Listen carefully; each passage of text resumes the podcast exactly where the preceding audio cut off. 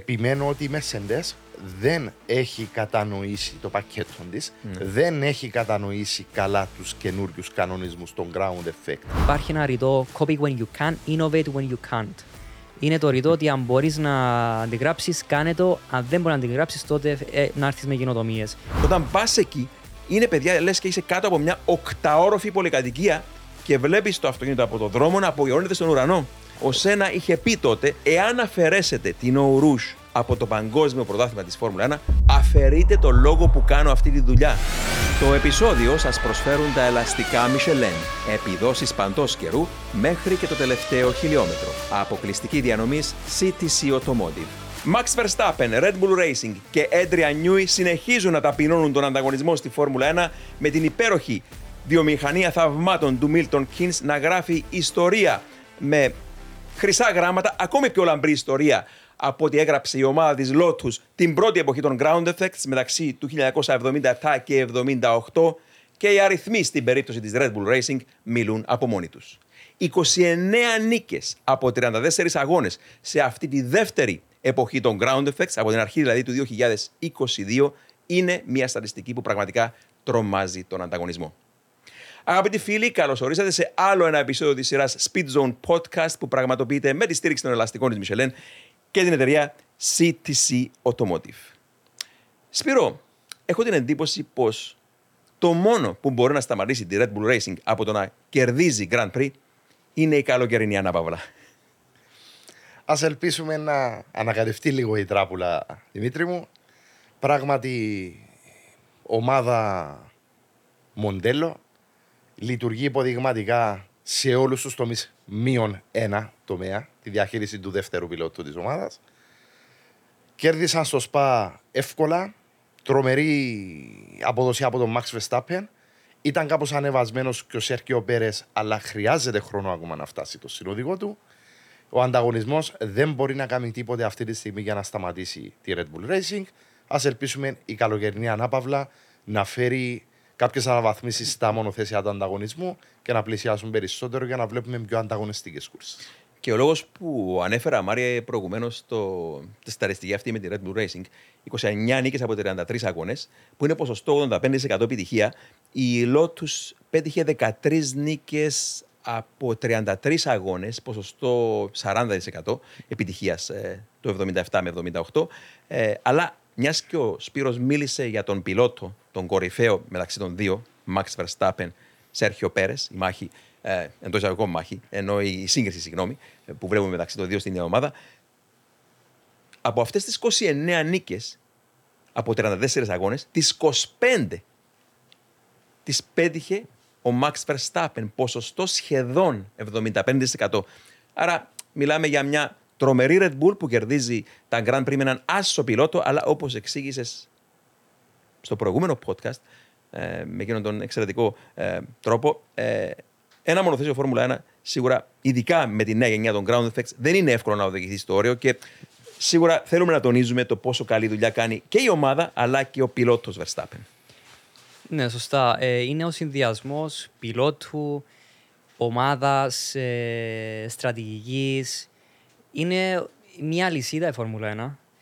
Ναι, η, ο, ε, ο Max Verstappen είναι σε πιο ψηλό επίπεδο σε σχέση με τον Σέρχιο Πέρε.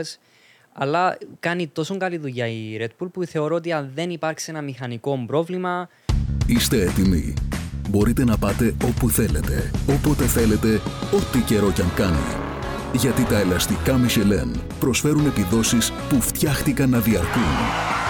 Ανακαλύψτε τα ιδανικά ελαστικά για εσάς σε εξουσιοδοτημένους μεταπολιτές σε όλη την Κύπρο. Για περισσότερες πληροφορίες καλέστε στο 7777 1900. Με τη σφραγίδα ποιότητας τη CTC Automotive. ε, ίσως να δούμε και έναν 100% επιτυχίας όλων το 23. Αυτό δείχνει μέχρι τώρα. Έχουν 100% επιτυχία στο, για τη μισή σεζόν. Απομείναν ακόμη 10 αγώνες. Ε, αλλά η αλήθεια είναι ότι το μονοθέσιο δεν είναι εύκολο να οδηγηθεί για τον λόγο ότι είδαμε στο Σέρτσιο Πέρες να κάνει διαφορετικά λάθη. Αν ο Σέρτσιο Πέρες έκανε συνεχώς το ίδιο λάθος, μπορεί να πούμε ότι είναι ένα κομμάτι του οδηγικού στυλ που πρέπει αυτός να διορθώσει. Αλλά να βλέπουμε εντελώς διαφορετικά λάθη, να βλέπουμε το Max Verstappen να μπορεί να βάλει τη δύναμη κάτω στο μονοθέσιο ε, στις πίστες. Να δούμε τον Σέρτσιο Πέρες να είναι στην άλλη άκρη του grid. Πλέον θεωρούμε ότι είναι ένα δύσκολο μονοθέσιο γιατί είναι δύο διαφορετικά styles. Ένας τρέχει με understeer, άλλος τρέχει με oversteer. Δεν μπορούν να έχουν το ίδιο μονοθέσιο. Άρα αναγκαστικά η ομάδα πρέπει να, να, να ακολουθήσει μία τροχιά που είναι φυσικά ο Max Verstappen γιατί το γνωρίζουμε όλοι ότι ο Σέρτσιο Πέρε δεν έχει έρθει στη Red Bull για να πάρει πρόθυμα οδηγών. Είναι για το πρόθυμα κατασκευαστό. Ωραία, πάνω έτσι για να πάρουμε τα πράγματα από την αρχή όσον αφορά το SPA. Παιδιά, δεν ξέρω εσείς, αλλά έκανα μια μεγάλη ανακάλυψη κατά τη διάρκεια του sprint. Ανακάλυψα γιατί χρησιμεύουν τα βρόχινα ελαστικά στη Φόρμουλα 1 για να στεγνώνουν την πίστα πριν ξεκινήσει ο αγώνας. Σπύρο, Η FIA έχει μεγάλο πρόβλημα με το συγκεκριμένο θέμα. Υπάρχει ένα θετικό ότι δεν είχαμε το ΣΠΑ του 21. Ναι, Αυτό ευτυχώς. είναι βήμα προς τη σωστή κατεύθυνση. φαρσοκομωδία, ναι, τότε. Ε, δέχομαι ως ένα βαθμό ότι τρομάζει κάπως τους πιλότους όλο αυτό να εξηγήσουμε ότι τα μονοθέσια αυτά παράγουν τρομερή κάθετη δύναμη και παράγοντας αυτή την τρομερή κάθετη δύναμη όταν το δόστρωμα είναι βρεγμένο η, ε, το σπρέι από τα ελαστικά που φεύγει σε βρεγμένο δόστρωμα είναι τόσο ψηλό που είναι λίγο δύσκολο να δει ο πίσω πιλότος την πίστα. Συγγνώμη, πώς θα εκτοξεύουν 100 λίτρα Περίπου. το δευτερόλεπτο το κάθε λάστιχο. Ναι, περίπου ναι. Επί τέσσερα. Περίπου ναι. Και κάποτε είναι τόσο πολύ το νερό που δεν καταφέρνει το ελαστικό να βγάζει αυτό το νερό και έχουμε την υδρόληση. Ξέ- από τη μία έχουμε. Και καμιά φορά εμείς, ειδικά της πιο παλιάς σχολής, και οπαδοί και, και οι πιο παλιοί πιλότοι, το πώς σχολιάζουν αυτές τις κούρσες που έχουμε βροχή και καθυστερούν να κινήσουν. Διότι άρχ- άρχισαν διάφοροι πιλότοι και έλεγαν, ας πούμε, «Ε, έχουμε, είναι ώρα για να βάλουμε intermediates ήδη, άρα ε, είναι ώρα να φύγει το αυτοκίνητο ασφαλείας και να ξεκινήσει επιτέλους η κούρσα. Αλλά έχεις τους 20 καλύτερους πιλότους στον κόσμο, εάν συμφωνήσουμε ότι είναι οι 20 καλύτεροι, Σαφώς. και έχεις τα πιο υψηλά προηγμένα σε τεχνολογία ελαστικά βροχής που υπάρχουν στον κόσμο και δεν τα χρησιμοποιείς. Περιμένεις να στεγνώσει πίστα. Και αυτό είναι κάπω. Αλλά για να λέμε και του στραβού το δίκαιο όμως. εντάξει. Ε, δεν είναι μόνο το πρόβλημα, όπως ξέρετε, με την ε, ολίσθηση, είναι και θέμα ορατότητας. Δηλαδή υπήρχε σπρέι με όλα εκείνα που λέγαμε τα λίτρα που εκτοξεύουν στα μούτρα των πυρότων που ακολουθούν ε, τα μόρφα. Που το σπρέι είναι το πιο επικίνδυνο τέλος πάντων. Ε, δηλαδή είναι πιο επικίνδυνο το σπρέι παρά ότι γλιστράει πίστα. Ναι. Άρα, ναι, σίγουρα πρέπει να τραβηχτεί όμως κάπου εκεί μια γραμμή που να δούμε ότι ναι, ρε παιδιά, ε, άδεια σε. Συγγνώμη, δεν βγάζουν τόσο πολύ σπρέι τα αυτοκίνητα. Μπορούμε να ξεκινήσουμε την κούρσα με ελαστικά βροχής και να μην περιμένουμε να στεγνώσει σχεδόν εντελώς η πίστα πριν ξεκινήσει μια κούρσα Φόρμουλα 1 για να απολαμβάνουμε έτσι και λίγο αυτό το, το χάρισμα που έχουν αυτοί οι πιλότοι στο βρεγμένο και γιατί όχι να ανακατευτεί και περισσότερο η τράπουλα με πιο απρόβλεπτες καιρικέ συνθήκες. Ξέρεις τι σχολιάζα χθες με τον Μάριο που μιλούσαμε τηλεφωνικά, Δημήτρη; Το Φούτσι του 2007. Αυτό σχολιάσαμε. Μ, Σε εκείνον τον κατακλυσμό. Με ελαστικά πολύ πιο στενά από τα σημερινά. σω μια από τις τελευταίες φορές που έριξε καρέκλες και οι αγωνοδίκες πήραν την απόφαση να μην διακόψουν την να μην κούρσα. διακόψουν. Έγινε η κούρσα. Έγινε κανονικά. Απλά πρέπει να βρουν την κοινή συνισταμένη. Αυτό ζητάμε. Ε, Συγγνώμη, νι- νικητής τότε ο Χάμιλτον με τη Μακλάρεν, ποιος ήταν; Ή ο Αλόνσο; Ο Αλόνσο είχε ένα τύχημα. Είχε ένα τύχημα, Στον- ο Αλόνσο Κέρδισε στο Fuji το 9, νομίζω, ο Αλόνσο. Ναι, με τη Ρενό. Το 8.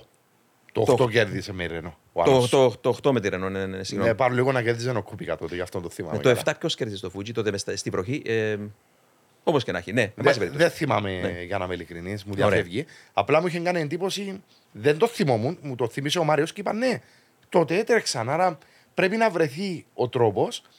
Το... Διαφώνησα με τον τρόπο που το χειριστήκαν, για να είμαι ειλικρινής, το ΣΠΑ.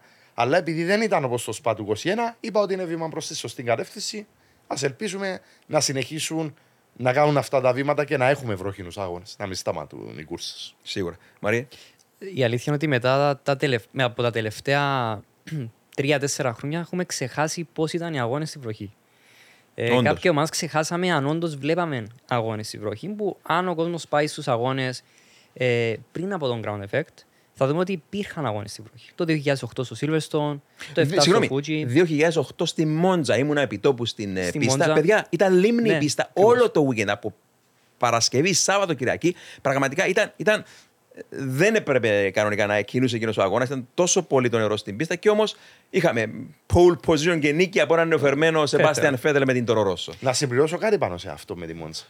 όχι μόνο ήταν λίμνη, τα μονοθέσια είχαν και τη χαμηλότερη δυνατή καθετή δύναμη τότε, με ειδικές πτέρυγες μπροστά και πίσω, ειδικές για τη μότζα με ελάχιστη κατώθηση. Ακριβώς. Δηλαδή δεν Πολύ είχαν σωστά. ουσιαστικά Φαντάσου, ούτε τα φτερά. Πάνω Ναι. στην ε, κούρβα Γκράντε, την, ε, ε, τις κούρβες Λέσμο, την βαριάντε Ασκάρι, με τόσο ρηχές κλήσεις στα πτερίγια, στο βρεγμένο με πίστα στις συνθήκες λίμνης, δηλαδή από το 2008 μέχρι σήμερα η Φόρμουλα 1, παιδιά, έχει αλλάξει Έκανε 180 μοίρες τροφή όσον αφορά τε- τον τρόπο που αντιμετωπίζουν πλέον τους αγώνες στη βροχή.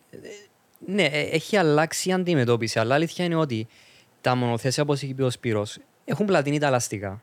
Άρα σημαίνει έχει αυξηθεί ο όγκος νερού που βγαίνει από τα ελαστικά και επίσης έχουμε τον ground effect Ναι, που βοηθά στον, ε, στην εκτόξευση περισσότερου νερού. Άρα η, τα ελαστικά μαζί με τον ground effect έχουν σαν ως αποτέλεσμα να μην μπορούν να τρέξουν το βρεγμένο όχι επειδή δεν μπορούν να τρέξουν οι πιλότοι, ο πρώτος μπορεί. Από τη θέση 2 μέχρι 20 δεν μπορούν να τρέξουν γιατί δεν υπάρχει ορατότητα. Πόσο μάλλον στο σπα που υπάρχουν δέντρα, υπάρχει το σπρέι Ναι. που δεν μπορεί, ε, που μένει για αρκετή ώρα στην ατμόσφαιρα, Ναι. άρα δεν μπορούν να οδηγήσουν. Είναι καθαρά θέμα ορατότητας. Καταλαβαίνουν τους πιλότους. Κανείς δεν μπορεί να τρέχει ε, στα να μην βλέπει. πλέον 220 μίλια ανά ώρα που να μην βλέπει και απλά να έχει ε, να κάνει rely, να προσπαθεί να ε, Με το ένστικτο. Να, με το ένστικτο να νιώσει σιγουριά ότι ο μπροστά πιλότος δεν θα κάνει Ναι, λάθος για να είναι η χτυπήσει. ιστορία που είπα αρκετές φορές ο Αλέν Πρόστ Πορτογαλία του 85. Εκείνη τη μέρα και αν έριχνε καρέκλες στο Εστορίλ. Ποιος κέρδισε φυσικά, ο άνθρωπος που μπορούσε να περπατήσει πάνω στο βρεγμένο. Ο Άιρτον Σένα με τη Lotus Renault των 1500 περίπου 1300 περίπου ύπων στο- στο- στην κούρσα της Κυριακής. Ε, και λέει ο Αλέν Πρόστ που έτρεχε σε κάποια φάση τρίτος, ήμουνα πίσω από την ε, Lotus του ομόσταυρου του Σένα, του αίμνηστου του Έλιο Ντιάντζελης. Και λέει, Μπαίναμε στην ευθεία των 300 χιλιόμετρων την ώρα, τελική ταχύτητα τώρα ακόμα και στο βρεγμένο. Και λέει, άκουγα μπροστά μου για να μου δώσει σημάδι πότε εγώ πρέπει να φθε- φρενάρω. Άκουγα μπροστά μου τον κινητήρα του Ντε Άντζελις, όπως ήμουν κολλημένος στο κιβώτιο ταχυτήτων του, ότι επιβράδυνε ο κινητήρας και αυτό μου δίνει σημάδι πότε και εγώ έπρεπε να επιβραδύνω και να φρενάρω και να. Κατά τα άλλα, όλα για πολλά χρόνια το είπαμε πολλές φορές. Σίλβερστον 88, ο Ντέρεκ Γουόρικ κατεβαίνει από το αυτοκίνητο και του λένε τι έβλεπες, του βάζουν το μικρόφωνο μπροστά του, τι έβλεπες εκεί έξω στην πίστα; Absolutely nothing. Και δεν ήταν σχήμα λόγου. Όντως οδηγούσε στα τυφλά με το ένστικτο. Υπήρχαν τέτοιες εποχές στη Φόρμουλα 1. Εντάξει, σίγουρα δεν θέλεις να παίρνεις τέτοια ρίσκα. Ναι, σίγουρα. Ε, Όπως το παράδειγμα Αλλά- του Τζάκι Στιό, νομίζω στο 68. Το, ε, 68 στο το Nürburgring. Στο Nürburgring, το Που είχε, 68. είχε- είχε και βροχή και ομίχλη εκείνη τη Ναι, μέρα. που είχε πει αυτό ότι ο μόνος τρόπος για να καταλάβω πού βρίσκεται στροφή είναι να ακούσω το ρίξιμο ταχυτήτο του μονοθεσιού. Και εκείνη η μπροστά. κούρσα 1968 στο Nürburgring που κέρδισε ο εξαίσιος τριπλός παγκόσμιος προαθλητή, ο Σκοτσέζο Τζάκι Στιούαρτ με την Τύρελ Μάτρα, ε, νομίζω ότι εξακολουθεί να είναι, μη- αν όχι νούμερο ένα, αλλά μία από τις πιο με, μεγαλύτερες αποστάσεις από τον δεύτερο που κερδίζει. Πλέον τεσσάρων- τεσσάρων τεσσάρων λεπτών. τεσσάρων νομίζω από τον λεπτών, ναι. Graham Hill της Lotus Ναι. τερμάρισε τέσσερα λεπτά. Εντάξει, μεγάλο το μήκος της πίστας βέβαια, αλλά παρόλα αυτά βρεγμένο και ομίχλη και να νικήσει έναν αντίπαλο σου σε εκείνο την πίστα τέρας τέσσερα λεπτά διαφορά. Νομίζω Ναι. ο Στιούαρτ ήταν σίγουρα ο πρεσβευτής της ασφάλεια, αλλά εκείνη τη μέρα έδειξε ότι ήταν υπερπιλότος. Τέσσερα λεπτά απόσταση στο Nürburgring είναι μια απόσταση περίπου 5 χιλιόμετρα. Άρα υπολογίζεις ότι. Ναι. Μία σημερινή πίστα. Μια σημερινή πίστα μπορεί και περισσότερο, Και περισσότερο. από ένα γύρο περισσότερο από το δεύτερο για να δώσουμε τα μέγεθη. Τα- να τα- τα μέγεθη. τα καταλάβω. Λοιπόν, έτσι να πάρουμε τα πράγματα από την αρχή, παιδιά. Και σίγουρα πάντοτε θέλουμε να βάζουμε κάτω από το φακό την πολύ καλή δουλειά που κάνει η Red Bull Racing. Και ρε, παιδιά, δεν μπορώ έτσι να, να το βγάλω από το μυαλό μου ότι ξεκινάει Παρασκευή Red Bull Racing και Verstappen. Κάνει ο άνθρωπος μόνο στα ελεύθερα δοκιμαστικά μόνο δύο αναγνωριστικούς γύρους της πίστας και εκεί παίρνεται η απόφαση, κλειδώνουν το setup του αυτοκίνητο για το υπόλοιπο weekend. Κατεβαίνει την επόμενη μέρα για προκριματικά του κανονικού αγώνα και γράφει τον ταχύτερο χρόνο, ασχέτω αν δεν ξεκίνησε τελικά από το pole position λόγω της ποινής του, γράφει τον ταχύτερο χρόνο με διαφορά 8 δεκάτων του δευτερολέπτου από τον δεύτερο, κερδίζει το sprint του Σαββάτου και κερδίζει για την κούρσα της Κυριακής. Με δύο γύρους προετοιμασία, υπερομάδα, υπερπιλότος. Τι να πεις; Είναι μ, η δουλειά του setup γίνεται στα εργοστάσια κατά 95% και 5% στην πίστα. Αυτό ισχύει για όλους. Οι υπόλοιποι, όχι δύο, ούτε στους 22 γύρους δεν ε, έφεραν το setup. Είναι τόσο καλοκουρδισμένο ρολόι η Red Bull Racing που πραγματικά τα κάνει όλα να μοιάζουν εύκολα. Δεν είναι εύκολα, τα κάνει να μοιάζουν. Όλα ξεκινούν βέβαια από το πόσο ισορροπημένο είναι το σασί. Ναι, ναι. Από εκεί και, ξεκινά. ναι, και Σπύρο, και να εξηγήσουμε εδώ και να μπει και ο Μάριος στην κουβέντα ότι πόσο δύσκολο είναι να εξομοιώσεις ε, τη, τη, τη, τη δουλειά που κάνουν τα ελαστικά και την ε, δουλειά που κάνουν το φορτίο με γεμάτα τεπόζιτα, πιο ελαφριά τεπόζιτα καυσίμου, το βάρος του μονοθέσιου για το πώς θα συμπεριφερθείς σε αυτά τα ελαστικά. Ε, πόσο καλή δουλειά πρέπει να κάνεις από το εργοστάσιο πριν κατεβεί σε μια πίστα όπως το ΣΠΑ για να είσαι έτοιμο με ένα τέλειο setup την Κυριακή για να κερδίσεις τον αγώνα έστω στο στεγνό που τελικά είχαμε. Ε, είναι σπαζοκεφαλιά πραγματικά το πώς καταφέρνει μια ομάδα Α να ξεχωρίζει από την Β σε αυτό το τομέα πόσο καλύτερη δουλειά κάνει. Ναι, φυσικά το 95% θα έχει πει ο Σπύρος ότι γίνεται στον εξομοιωτή το τι βλέπουν στο Wind Tunnel είναι το επιστημονικό κομμάτι της Φόρμουλα 1. Το 5% μπορεί να ακούγεται λίγο, μπορεί να ακούγεται ασήμαντο στο 95% το οποίο είναι ήδη έτοιμο το μονοθέσιο για να πάει σε αγώνα, αλλά αυτό το 5% κάνει τη διαφορά των ε, 5 χιλιοστών, των 100, των, του 1 δευτερολέπτου, γιατί πλέον τα μονοθέσια έχουν γίνει τόσο πολύ δίστροπα. Υπάρχουν τόσα πολλά, τόσες πολλές λεπτομέρειες σε ένα μονοθέσιο, που αν δεν συγχρονιστούν όλα μαζί, βλέπουμε αυτές τις διαφορές στους χρόνους μεταξύ, με- μεταξύ των ομάδων. Η αλήθεια είναι ότι ε, το να τρέχεις στην πρώτη θέση είναι πολύ πιο εύκολος αγώνας. Για τον λόγο ότι στο Wind Tunnel έχουν ένα μονοθέσιο. Ξέρουν πώς μπορεί να αντεπεξέλθει το μονοθέσιο σε καθαρό αέρα. Δεν κάνουν εξόμοιο στο Wind Tunnel με άλλο, προπορευ... άλλο μονοθέσιο μπροστά για να δουν πώς το μονοθέσιο μπορεί να αντιεπεξέλθει αν υπάρχει ένας άλλος όγκος, ένα άλλο μονοθέσιο μπροστά τους. Άρα να το πάρω πολύ πιο απλά, αν οι Ferrari Mercedes εξομοίωναν στο Wind Tunnel το μονοθέσιο τους μαζί με μία Red Bull μπροστά, θα άλλαζαν εντελώς τα αεροδυναμικά και θα μπορούσαν να κάνουν το πιο aerodynamic efficient μονοθέσιο για να προσπεράσουν τη Red Bull. Αυτό είναι το πρόβλημα της Φόρμουλα 1, ότι οι εξομοιώσεις γίνονται σε καθαρό αέρα, γι' αυτό λένε οι πιλότοι δεν μπορούμε να προσπεράσουμε επειδή τα αεροδυναμικά δεν είναι σχεδιασμένα για να προσπερνούν μονοθέσια, είναι σχεδιασμένα για να τρέχουν σε καθαρό αέρα. Φάνηκε ότι όσο και να προσπάθησαν να κάνουν τον ground effect, ε, τα, α, τα αεροδυναμικά να βοηθήσουν το απίσω μονοθέσια, δεν έχουμε δει ιδιαίτερη διαφορά τα τελευταία χρόνια. Άρα καταλήγουμε ότι πλέον η Red Bull έχει βρει αυτό το, το sweet spot των αεροδυναμικών. Ο Άντρεα Νιούι βλέπει τον αέρα. Άρα Ο γητευτής του ανέμου. Ναι, έχουν αντιληφθεί το μονοθέσιο, γνωρίζουν τα details, γι' αυτό βλέπουν τη Red Bull συνεχώς να, να κερδίζουν Και άλλη αγώνες. μια φορά να πιστώσουμε πόσο καλή δουλειά κάνει η Red Bull. Θυμάμαι στο Q2, παρολίγο να παγιδευτεί στο, και να μην περάσει στο Q1, ε, στο Q3 ο Verstappen, έμεινε μόλις, έγραψε το 10ο μόλις ταχύτερο χρόνο. Μικρό το κακό. Ναι, μικρό το κακό εκεί. Και όμως υπήρχε εκείνη η κόντρα στον ασύρματο με τον race engineer του, τον Τζαμπιέρο Λαμπιάσε, που του είπε: Εντάξει, τότε, αν θέλεις εσύ να. ε, του λέει του Verstappen μετά που θύμωσε ο Verstappen γιατί δια- πήγε να διαφωνήσει με το, με την κατεύθυνση που ακολουθεί η Red Bull στη στρατηγική της στο qualifying και, και του, του λέει ο Λαμπιάσε: Αν θέλεις να κάνεις engineer εσύ το μονοθέσιο, ευχαρίστως του λέει. Και αυτή η ιστορία, συγγνώμη Σπύρο, μου θύμισε τον εξαιρετικό πρώην race engineer του Ayrton Senna, τον Ιταλό, τον εξαιρετικό Giorgio Ascanelli. Πάμε τώρα 30 χρόνια πίσω, ε, που ήταν ένα ιδιωτικό δοκιμαστικό σε μια πίστα και νομίζω Silverstone και του λέει ε, καθυστερούσε. Όπως γνωρίζουμε, ο Σένα ήταν λίγο τεμπέλη στο να κάνει δοκιμαστικά. Δεν του άρεσε, αφοσιωνόταν στο 120% όταν ήταν εκεί, αλλά το να αφήσει την ε, παραλία του στο Angras dos Reis, στο Σάο Πάολο και να έρθει στην Ευρώπη ε, στη ψύχρα ε, του, του, του, του Βρετανικού καιρού τέλος πάντων και να οδηγήσει ένα μονοθέσιο για, ε, αν θέλετε, εντός αγωγικών μονότονους γύρους γύρω από την πίστα και σε κάποια φάση καθυστερεί πολύ ώστε να φτάσει. Και λέει ο Τζόρτσιο Ασκανέλη, ξέχασα τα λόγια, λέει, ε, Σένα is not here yet. If I haven't got a driver, I would do the job without him. αν δεν έχω πιλότο, θα κάνω τη δουλειά χωρίς αυτόν. Που, που τον πίστεψα τον Ασκανέλη, γιατί είναι τέτοιος- τόσο, τόσο τετραπέρατος και τελειομανής τεχνικός που θα ρύθμιζε από μόνος του το αυτοκίνητο στην εντέλεια. Απλά θα χρειαζόταν κάποιος να μπει στο πιλωτήριο για να το οδηγήσει. Αλλά, εν πάση περιπτώσει, μακρηγόρησα λίγο. Ε, είχε αυτή την κόντρα στον ασύρματο με τον Λαμπιάσε ε, ο, ο Verstappen. Ε, Το- που, ναι, Ο Λαμπιάσε που ήταν στη Force India και ήταν race engineer του Σερχιό Πέρας. ναι, ναι. Ε, Δεν το ξέρει πολύ Διαφορετικά όντα. Διαφορετικά όντα. Ε, από τη μια κατανοώ το να πιέζεις υπερβολικά να μην αποδέχεσαι άλλη θέση εκτός από την πρώτη. Τα κατανοώ.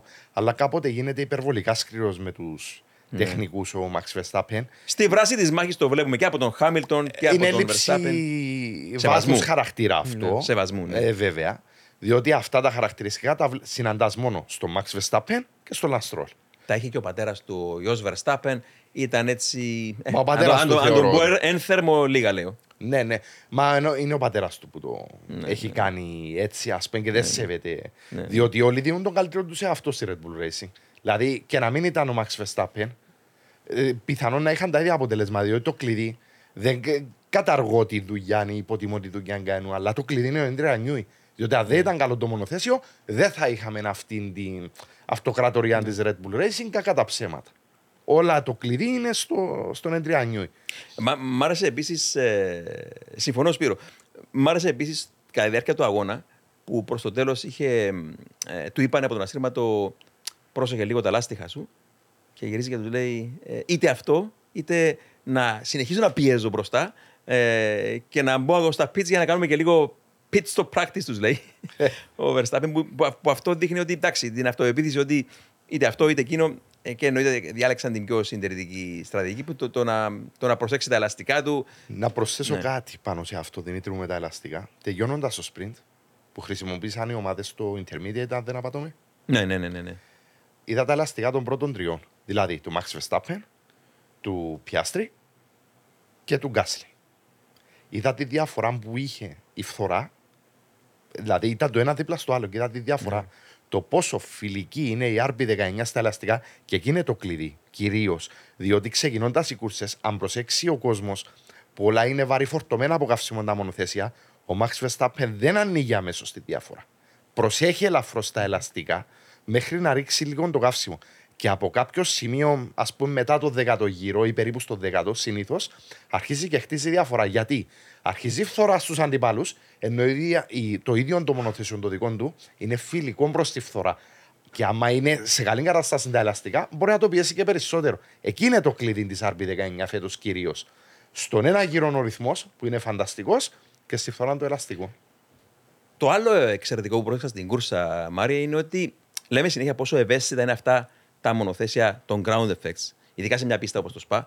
Και λόγω των, ε, των ανέμων που υπήρχαν, που μπορεί στον απλό θεατή ή παρατηρητή να μην φαίνεται τόσο ο- ο άνεμος, αλλά ε, και ο Max Verstappen ανεβαίνοντας στην Eau Rouge, το έδειξε τηλεόραση. Εκείνο το παρόλο να του φύγει το μονοθέσιο και όταν έπιασαν κουβέντα και με τον ε, Leclerc που τερμάρισε τρίτος με την κούρσα, συμφώνησε ότι ο άνεμος του λέει ο Leclerc ήταν ε, πολύ έντονο. Ναι, το είδες του λέει και, και εγώ παρολίγο. Και, και ο Leclerc τελικά ομολόγησε ότι πάνω στην Eau Rouge, παρόλο που δεν, νομίζω δεν το έδειξε η τηλεόραση, αλλά ε, χτυποκάρδι τώρα με 300 χιλιόμετρα την ώρα, έστω και στο στεγνό, το να, το να, να νιώθεις το μονοθέσιο κάτω από το σώμα σου, να, ενώ ανεβαίνεις και βλέπεις ουρανό και είσαι έτοιμος να ανέβεις από την Eau Rouge πάνω στο εκεί το εντός εισαγωγικών σκαλοπάρι της Λαρέτα Ιόν, ε, είναι τρομακτικό και αυτά τα ε, πιο ευαίσθητα μονοθέσια έχουν αυτό το χαρακτηριστικό έτσι.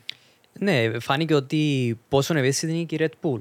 Ε, φάνηκε το πόσο σημαντικό είναι το setup. Φάνηκε πόσο σημαντικό είναι ε, τα details επάνω στο setup. Ε, φάνηκε η μαεστρία του Max Verstappen. Το τι βλέπω είναι αυτό που λέω, ένας συνδυασμός πώς όλα να δουλεύουν άψογα. Ε, αυτό που λέμε συνεχώς ότι δεν είναι εύκολο μονοθέσιο η Red Bull. Δεν σημαίνει ότι θα δώσουμε μια Red Bull σε έναν, ε, ακόμη και σε έναν Leclerc, ότι θα μπορέσει από τον πρώτο αγώνα να δώσει τα αποτέλεσματα του Max Verstappen. Και ο Max Verstappen έχει μάθει το μονοθέσιο, έχουν βρει το setup, εννοείται βοηθα- βοηθάει ο οδηγός για να βρουν τον detail για να κάνουν το άλλο 5%. Αυτό φαίνεται μαεστρία του οδηγού. Ίσως γι' αυτό να φαίνεται και η διαφορά που έχει μεταξύ του Σέρτσιο Πέρες από τον Max Verstappen. Ναι, ναι. Αλλά ε, αυτό που έχουμε δει με τον Max Verstappen ήταν, ε, ήταν ε, στην κόψη του ξεραφιού που κατάφερε να βρει το μονοθέσιο. Μπορούσε Ναι. πολύ εύκολα ο Max Να το Verstappen αρπάξει. να, να φτάσει στη Ρέντιγιο στον τοίχο. ναι. Ε, και επίσης δείχνει ότι το σώμα του πιλότου είναι ο καλύτερος αισθητήρας. Ναι. Είναι, το, θε- είναι το ένστικτο, είναι τα sensor του σώματος του Max Verstappen που σε μια τόσο γρήγορη στροφή που δεν είναι μόνο οι, τα G-forces, υπάρχουν κάθετε δυνάμεις σε μια γρήγορη δεξιά-αριστερή στροφή, στο να αντιληφθεί το τι είχε γίνει. Ε, πλέον βγάζω το καπέλο στο Max Verstappen. Συμφωνώ απολύτως γιατί εκεί είναι που αυτή, αυτός ο τρομερός αισθητήρας πάνω στο σώμα ενός χαρισματικού πιλότου είναι που κάνει τη διαφορά, ειδικά πάνω σε μια στροφή όπως η Ορού, για το αν θα αρπάξει το μονοθέσιο ή αν θα καταλήξει πάνω στον τοίχο. Αλλά μιας και άγγιξε τον Charles Leclerc και την Ferrari ο Μάριος Σπύρο, να μιλήσουμε για τη Ferrari. Ε, ένα καλό setup ε, με χαμηλή κατώθηση ε, τα πήγε καλά στο ΣΠΑ. Ε, ίσως να αρχίζουν να κατανοούν και καλύτερα τα ελαστικά τώρα, αλλά άθλος το Σαββάτο από τον Leclerc που νίκησε την Red Bull RB19 στο χρονόμετρο, όχι του Verstappen, αλλά του Σέρχιο Πέρες. Και αυτό είναι κάτι το οποίο πραγματικά μας εντυπωσίασε με τον Leclerc. Να ξεκινήσω από το πρώτο σκέλος ε, του σχολείου σου, Δημήτρη μου. Η Ferrari δεν είχε να αναβαθμίσει στο ΣΠΑ. Προφανώς ότι πήγαν καλύτερα δείχνει ένα σημάδι ότι ίσως κατανοούν καλύτερα την κατάσταση με το μονοθέσιο που έχουν στα χέρια τους. Αυτό είναι πολύ θετικό. Από τη δουλειά που έκαναν τους προηγούμενους αγώνες. Και είχαν κάποιες δυσκολίες, ήταν ασταθείς. Δηλαδή, ήταν δεύτερη στην Αυστρία, μετά ήταν στο πουθενά. Αυτό δείχνει ότι έχουν μια πλήρη, έτσι, μια καλύτερη αντίληψη της κατάστασης. Αυτό είναι το πρώτο. Το δεύτερο. Το έχω πει πάμπολε φορές και το πιστεύω ακράδαντα. Ο Λεκλέκ είναι ένας χαρισματικός πιλότος. Ένας πιλότος από αυτούς που γεννιέται μια φορά κάθε 10 χρόνια. Ακόμα και η ίδια ομάδα έχει παραδεχτεί ότι κάποτε το Σάββατο διερωτάται πού βρήκε αυτά τα 2 δέκατα έξτρα 3. Ο ίδιος εξήγησε τον τρόπο που το κάνει, ότι πιέζει περισσότερο ε, στο, ε, στο τελικό στάδιο των προκριματικών και κερδίζει, βρίσκει το χρόνο, αλλά μόνο ένας χαρισματικός μπορεί να το κάνει αυτό. Το ότι κέρδισε στα προκριματικά το Σέρχιο Πέρες με μια άπιαστη RB19, αυτό από μόνο του είναι άθελο. Πώς το πέτυχε. Ναι. Εντάξει, δεν κέρδισε τον Μάξι, γιατί προφανώς υπάρχει κάποια διαφορά στα μονοθέση. Αλλά μιλάμε για τέτοιον πιλότο. Φημολογείται ότι έχει υπογράψει συμβόλαιο μέχρι το 2029. Δεν το επιβεβαίωσε η Ferrari ακόμα, έτσι αναμένουμε. Θεωρώ όμως ότι επιβάλλεται η Ferrari να κρατήσει αυτόν τον χαρισματικό πιλότο και να δει τι θα κάνει για τη δεύτερη θέση. Και μικρή ιστορία έγραψε στο Spy Ferrari όσον αφορά αυτό το αποτέλεσμα που έφεραν στα προγραμματικά. Ε, πέτυχαν τώρα, έχουν, ε, μετρούν 12 pole position στην βελγική πίστα. Ξεπέρασαν τη McLaren κατά ένα που είχε 11 στον ενεργητικό της. Και μια γρήγορη ματιά έτσι, στα βιβλία της ιστορίας, ε, Μάρια αποκάλυψε ότι είχαν και προπολεμικά ένα pole position το 1937 στο Spa Francorchamps με τον Λέον Ντόκαρδο, τον Γάλλο πιλότο, τον Raymond Sommer, η Scuderia Ferrari, Alfa Romeo Scuderia Ferrari. Αλλά εκείνο το pole position ε, ήταν κατόπιν κλήρωσης. Τότε έκαναν, ναι. ε, καμιά φορά δεν έκαναν δοκιμαστικά με το χρονόμετρο, έκαναν, ε, είχαν την άχαρη διαδικασία της κλήρωσης. Όλα ξεκίνησαν βεβαίως τα πρώτα χρονο, χρονομετρημένα δοκιμαστικά είχαμε το 1933 στο Μοντε Κάρλο. Αλλά για την ιστορία αναφέρω αυτό για την ε, Ferrari. Ε, τι άλλο παρατήρησες με την ε, Ιταλική ομάδα στο, μετά από την, και τον τερματισμό του Leclerc στην τρίτη θέση; Το ότι κράτησε τις, ε, τον Λουίς Χάιμερ του Mercedes πίσω φάνηκε μια ανανεωμένη Ferrari. Ε, βλέποντας όμως τα sectors φάνηκε η Ferrari ότι ε, το δυνατόν τους χαρτί ήταν το πρώτο, ε, ήταν το μεσαίο sector ε, που ήταν περισσότερο, ήταν συγγνώμη, το πρώτο και το τρίτο sector. Ναι, γιατί είχαν χαμηλή κατώθηση, άρα ήταν πιο δυνατή στο πρώτο και στο τελευταίο. Ναι, ειδικά η Camel Straight και η Blanchimon ήταν τα δυνατά στοιχεία της Ferrari το που είχαν η Ferrari ήταν καθαρά στο, στο μεσαίο σέκτορ. Όλα αυτά δείχνουν επίσης και της στραγγυλή τη ομάδας. Αν είσαι Red Bull, γνωρίζεις είσαι έναν all-rounded μονοθέσιο, είσαι γρήγορος και στις ευθείες και στις στροφές, που είναι ο καλύτερος συνδυασμός θεσίου. Να είσαι γρήγορος στις στροφές με έναν αεροδυναμικό κράτημα, αλλά να μην σου φέρνει το λεγόμενο drag στις ευθείες. Αυτό το έχει λύσει η Red Bull. Πλέον οι ομάδες σαν τη Ferrari γνωρίζουν ότι στην, ε, πηγαίνοντας ε, στο Βέλγιο, το δυνατό μας χαρτί είναι οι ευθείες. Υπάρχουν περισσότερες ευθείες χρόνος που καταναλώνεις σε γρήγορο κομμάτι παρά στο μεσαίο sector που είναι πιο. Ε, που υπάρχουν οι στροφές. Ε, θεωρώ ότι ήταν άθλος της Ferrari. Ήταν, για μένα ήταν μια μικρή νίκη της Ferrari το ότι έχει κάνει την πλέον τη διαφορά από τη Mercedes. Πάντως εξαιρετική αυτή η παρατήρηση που είπες προηγουμένως, γιατί με εξαίρεση την Red Bull όσον αφορά το που ήταν οι άλλοι με το setup από την Παρασκευή, η απόφαση που πήραν να ακολουθήσουν τέλος πάντων ήταν λύση συμβιβασμού. Γιατί, για παράδειγμα, αν πάρεις τις δύο McLaren, παγιδεύτηκαν με ένα setup ψηλής καρόθηση. σω οι άνθρωποι γιατί σκέφτηκαν πως θα είχαμε βροχή την Κυριακή. Ε, το ίδιο ακολούθησε και ο George Russell στη δική του Mercedes. Και η Ferrari πιο ανάποδα πήγε η Ferrari. Άρα αυτό δείχνει και το τονίζω εδώ, γιατί ειδικά στο ΣΠΑ, ξέρετε πολύ καλά παιδιά, ότι μιλάμε η πίστα λίγο πολύ είναι δύο διαφορετικές πίστες. Αν μετρήσει και τις υψομετρικές διαφορές και το μήκος της, αλλά και το ότι. Και το, το, το, το, εξαιρετικό είναι αυτό ότι στη μία πίστα από τις δύο μπορεί να βρέχει η άλλη πίστα να είναι στεγνή και άντε να βρεις το τέλειο setup. Μόνο η Red Bull το πέτυχε αυτό. Οι υπόλοιποι έτρεχαν σίγουρα με λύσεις συμβιβασμού. Και μια πίστα η οποία βρίσκεται στην καρδιά των Αρδενών. Ναι, Ο καιρός είναι τόσο απρόβλεπτο όπως της Μεγάλης Βρετανίας. ναι σίγουρα. Και έτσι. Είναι και το σημείο που ε. για την ιστορία να αναφέρουμε ότι νομίζω ότι εμποδίστηκαν τα στρατεύματα, τα tanks του Χίτλερ στον Δεύτερο Παγκόσμιο Πόλεμο από το να προχωρήσουν εκεί στο Βέλγιο. Ε, τόσο πυκνή είναι η, η, η δεντροφύδευση τέλος πάντων και τα ε, απροσπέλαστο δάσος των Αρδενών. Ε, ιστορία Ναι, τρομερή. ναι, τότε τους είχε ευνηδιάσει ο Χίτλερ. Ευτυχώς για την ανθρωπότητα δεν τα κατάφερε. Ε, και κρίθηκε. Πίσω στη Φόρμουλα, έχουμε Φόρμουλα 1 τώρα. Ναι.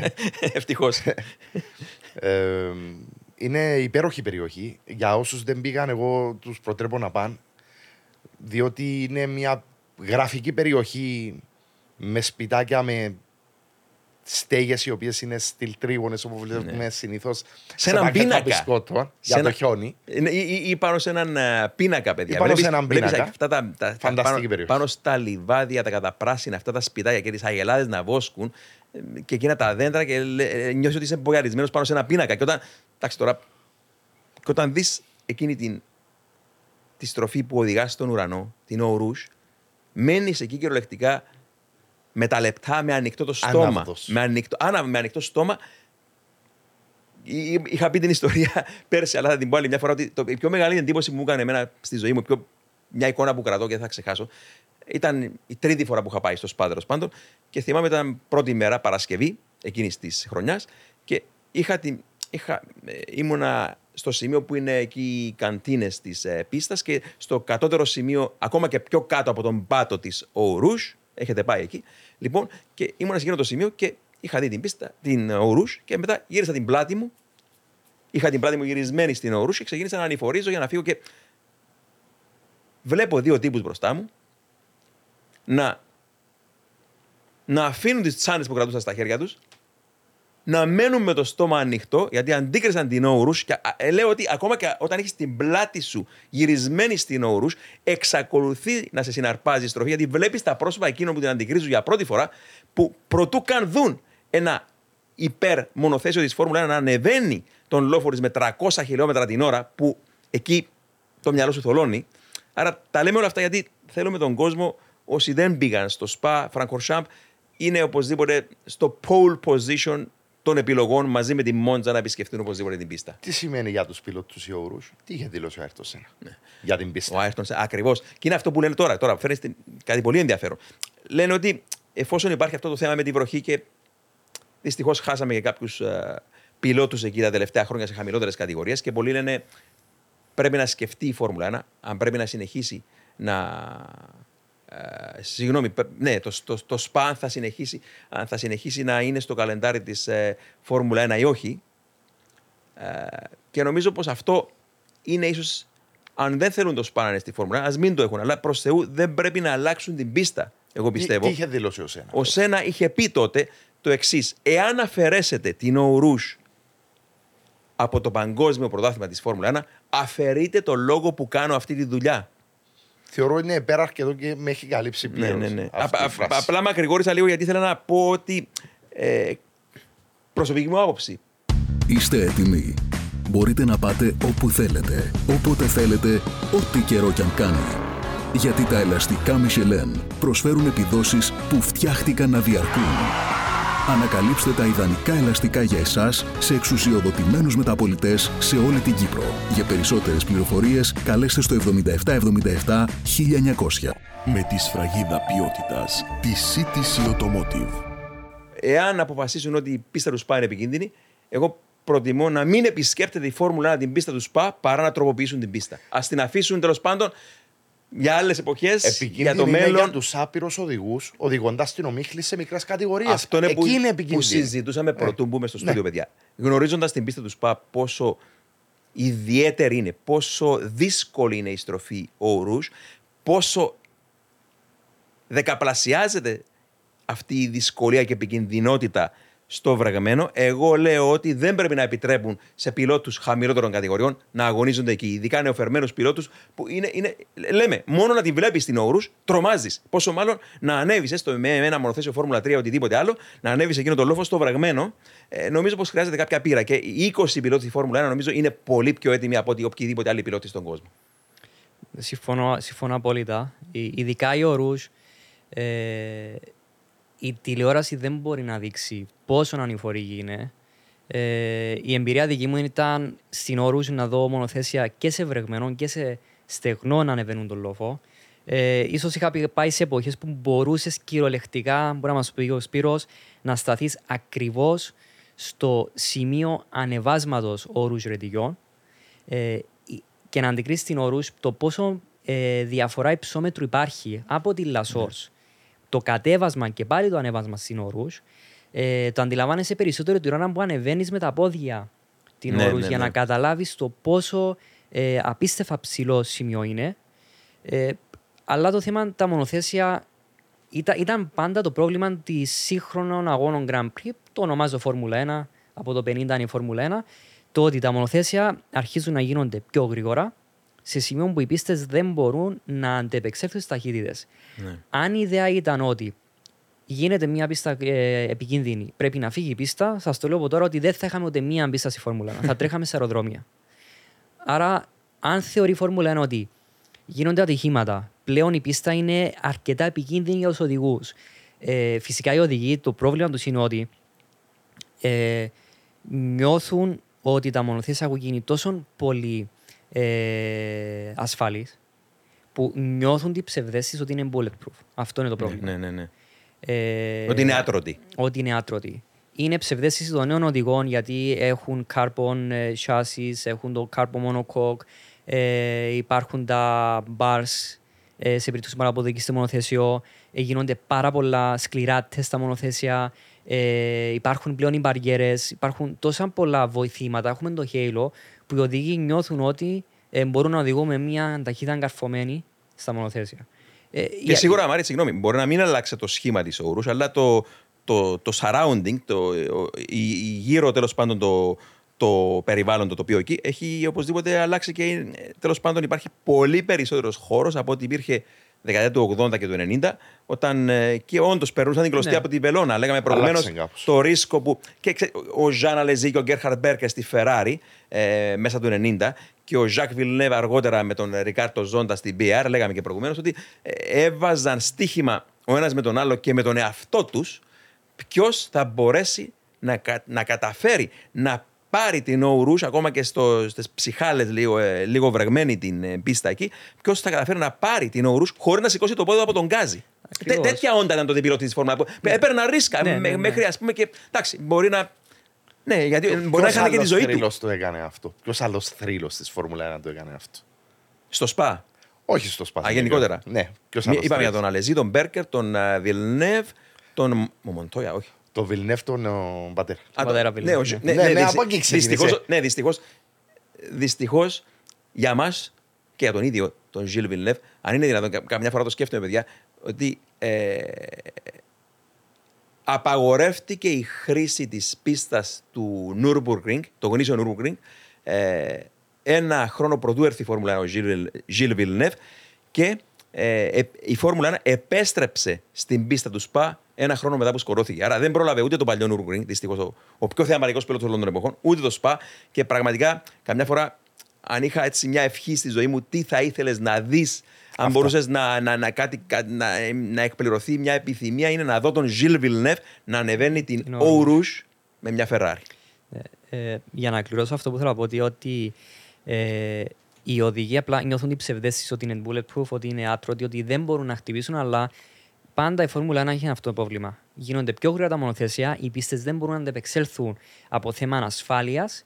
Άρα, τι κάνουν στη Φόρμουλα 1, φέρνουμε καινούριους κανονισμούς για να χαμηλώσουμε τις ταχύτητες. Ιδαλλιώ, όλες οι πίστες πρέπει να φύγουν ε, από τη Φόρμουλα 1, πόσο πα- μάλλον παγιές πίστες όπως το Σπα, η Μόντζα και το καθεξής.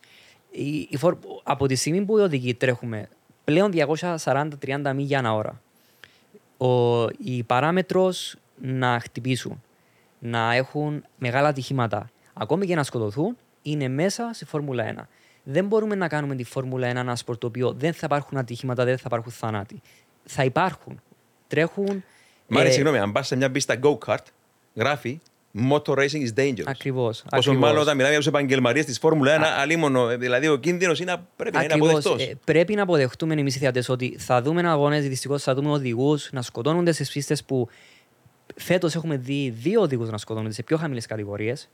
Ε, η Φόρμουλα 1 πρέπει να αποδεχτεί ότι θα υπάρξουν μεγάλα ατυχήματα. Είχαμε δει το ατύχημα του ε, Γκροζάν ε, πριν από δύο χρόνια, παραλίγο να καεί Στον ζωντανός. Μπαχρέιν, ναι. Άρα η Φόρμουλα 1 δεν είναι μόνο ένα σπορτ καθαρά ταλέντων ταχύτητας, είναι και ένα σπορτ ε, από θέμα πειθαρχίας. Ναι. Οι οδηγοί, αν νιώθει ένας οδηγός ότι δεν μπορεί να αντεπεξέλθει στις ταχύτητες, απλά μπορεί να τρέξει με μια ταχύτητα λιγότερη και να τερματίσει 20 στον αγώνα. Ε, Και Μάριε, αυτά που λες τα δικαιώνουν και οι στατιστικές. Δηλαδή τα τελευταία 40 χρόνια, από το 83 μέχρι σήμερα, που επισκέπτεται η Φόρμουλα την, έστω την, την πίστα τους ΣΠΑ στη γνήσια της μορφή, δεν είχαμε ούτε έναν θάνατο στη Φόρμουλα 1. Στη Φόρμουλα 1, εντάξει.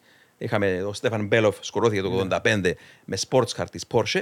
Αλλά εντάξει, απλά το λέω σαν Ναι. στατιστική, χωρίς να σημαίνει ότι δεν θα υπάρχει πρώτη φορά. Αλλά εντάξει, για να μην παρεξηγούμαστε προς Θεού. Αλλά ξέρεις, όταν αυτό που μου άρεσε που είπες, ότι οπωσδήποτε είναι μια φανταστική πίστα η πίστα του ΣΠΑ και δεν θέλουμε να τη χάσουμε. Και όταν επισκεφτείς την πίστα Σπύρο, οπωσδήποτε θα γίνεις φανατικός οπαδός της και δεν θα θέλεις ποτέ να τη χάσεις από τη φόρμουλα αυτή την πίστα. Ε, όταν μιλούσε ο Μάρος προηγουμένως για την Ορούς, έκανα κάποιες υπολογισμούς στο μυαλό μου, έχοντας πάει εκεί και μετά, και λέω ότι όπως είπε ο Μάρος, η τηλεόραση την επιπεδώνει. Ναι. Και όταν πας εκεί, είναι παιδιά, λες και είσαι κάτω από μια οκταόροφη πολυκατοικία και βλέπεις το αυτοκίνητο από το δρόμο να απογειώνεται στον ουρανό. Και ε, θέλω, ο λόγος που θέλω να μου πεις και εσύ, Σπύρο, τώρα, που, ε, να σε βάλω σε αυτό το. Αυτό, έχεις επισκεφτεί και εσύ την πίστα. Ναι. Και θέλω να μας πεις προσωπικές εμπειρίες έτσι από την O Rouge, πώς Με μπορεί να ευχαρίστως. περιγράψεις.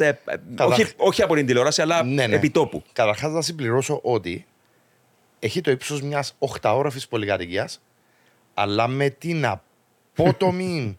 ε, μια σκάλας, ας πούμε. Ναι, ναι, ναι, ναι, ναι. Όχι απλά ο, ομαλά, είναι πολύ απότομο το. Είναι το λες ύψος. και μπαίνεις τώρα από την κεντρική είσοδο της πολυκατοικίας και βγαίνει στον 8ο όροφο από το διαμέρισμα που μπαίνεις. Προ... Ναι, σε μια Εισέρχεσαι σκάλα, δεν αλλάζεις στο, σκάλες. Στο, Είναι- στο ναι. διαμέρισμα που είναι Ναι. αριστερά πρώτα και βγαίνεις από το ρετυρέ τέλος πάντων στην άλλη πλευρά της πίστας που, που Είναι είναι, απότομο. λες και περνάς την κλωστή από τη βελόνα με 300 χιλιόμετρα την ώρα. Ναι, απότομο.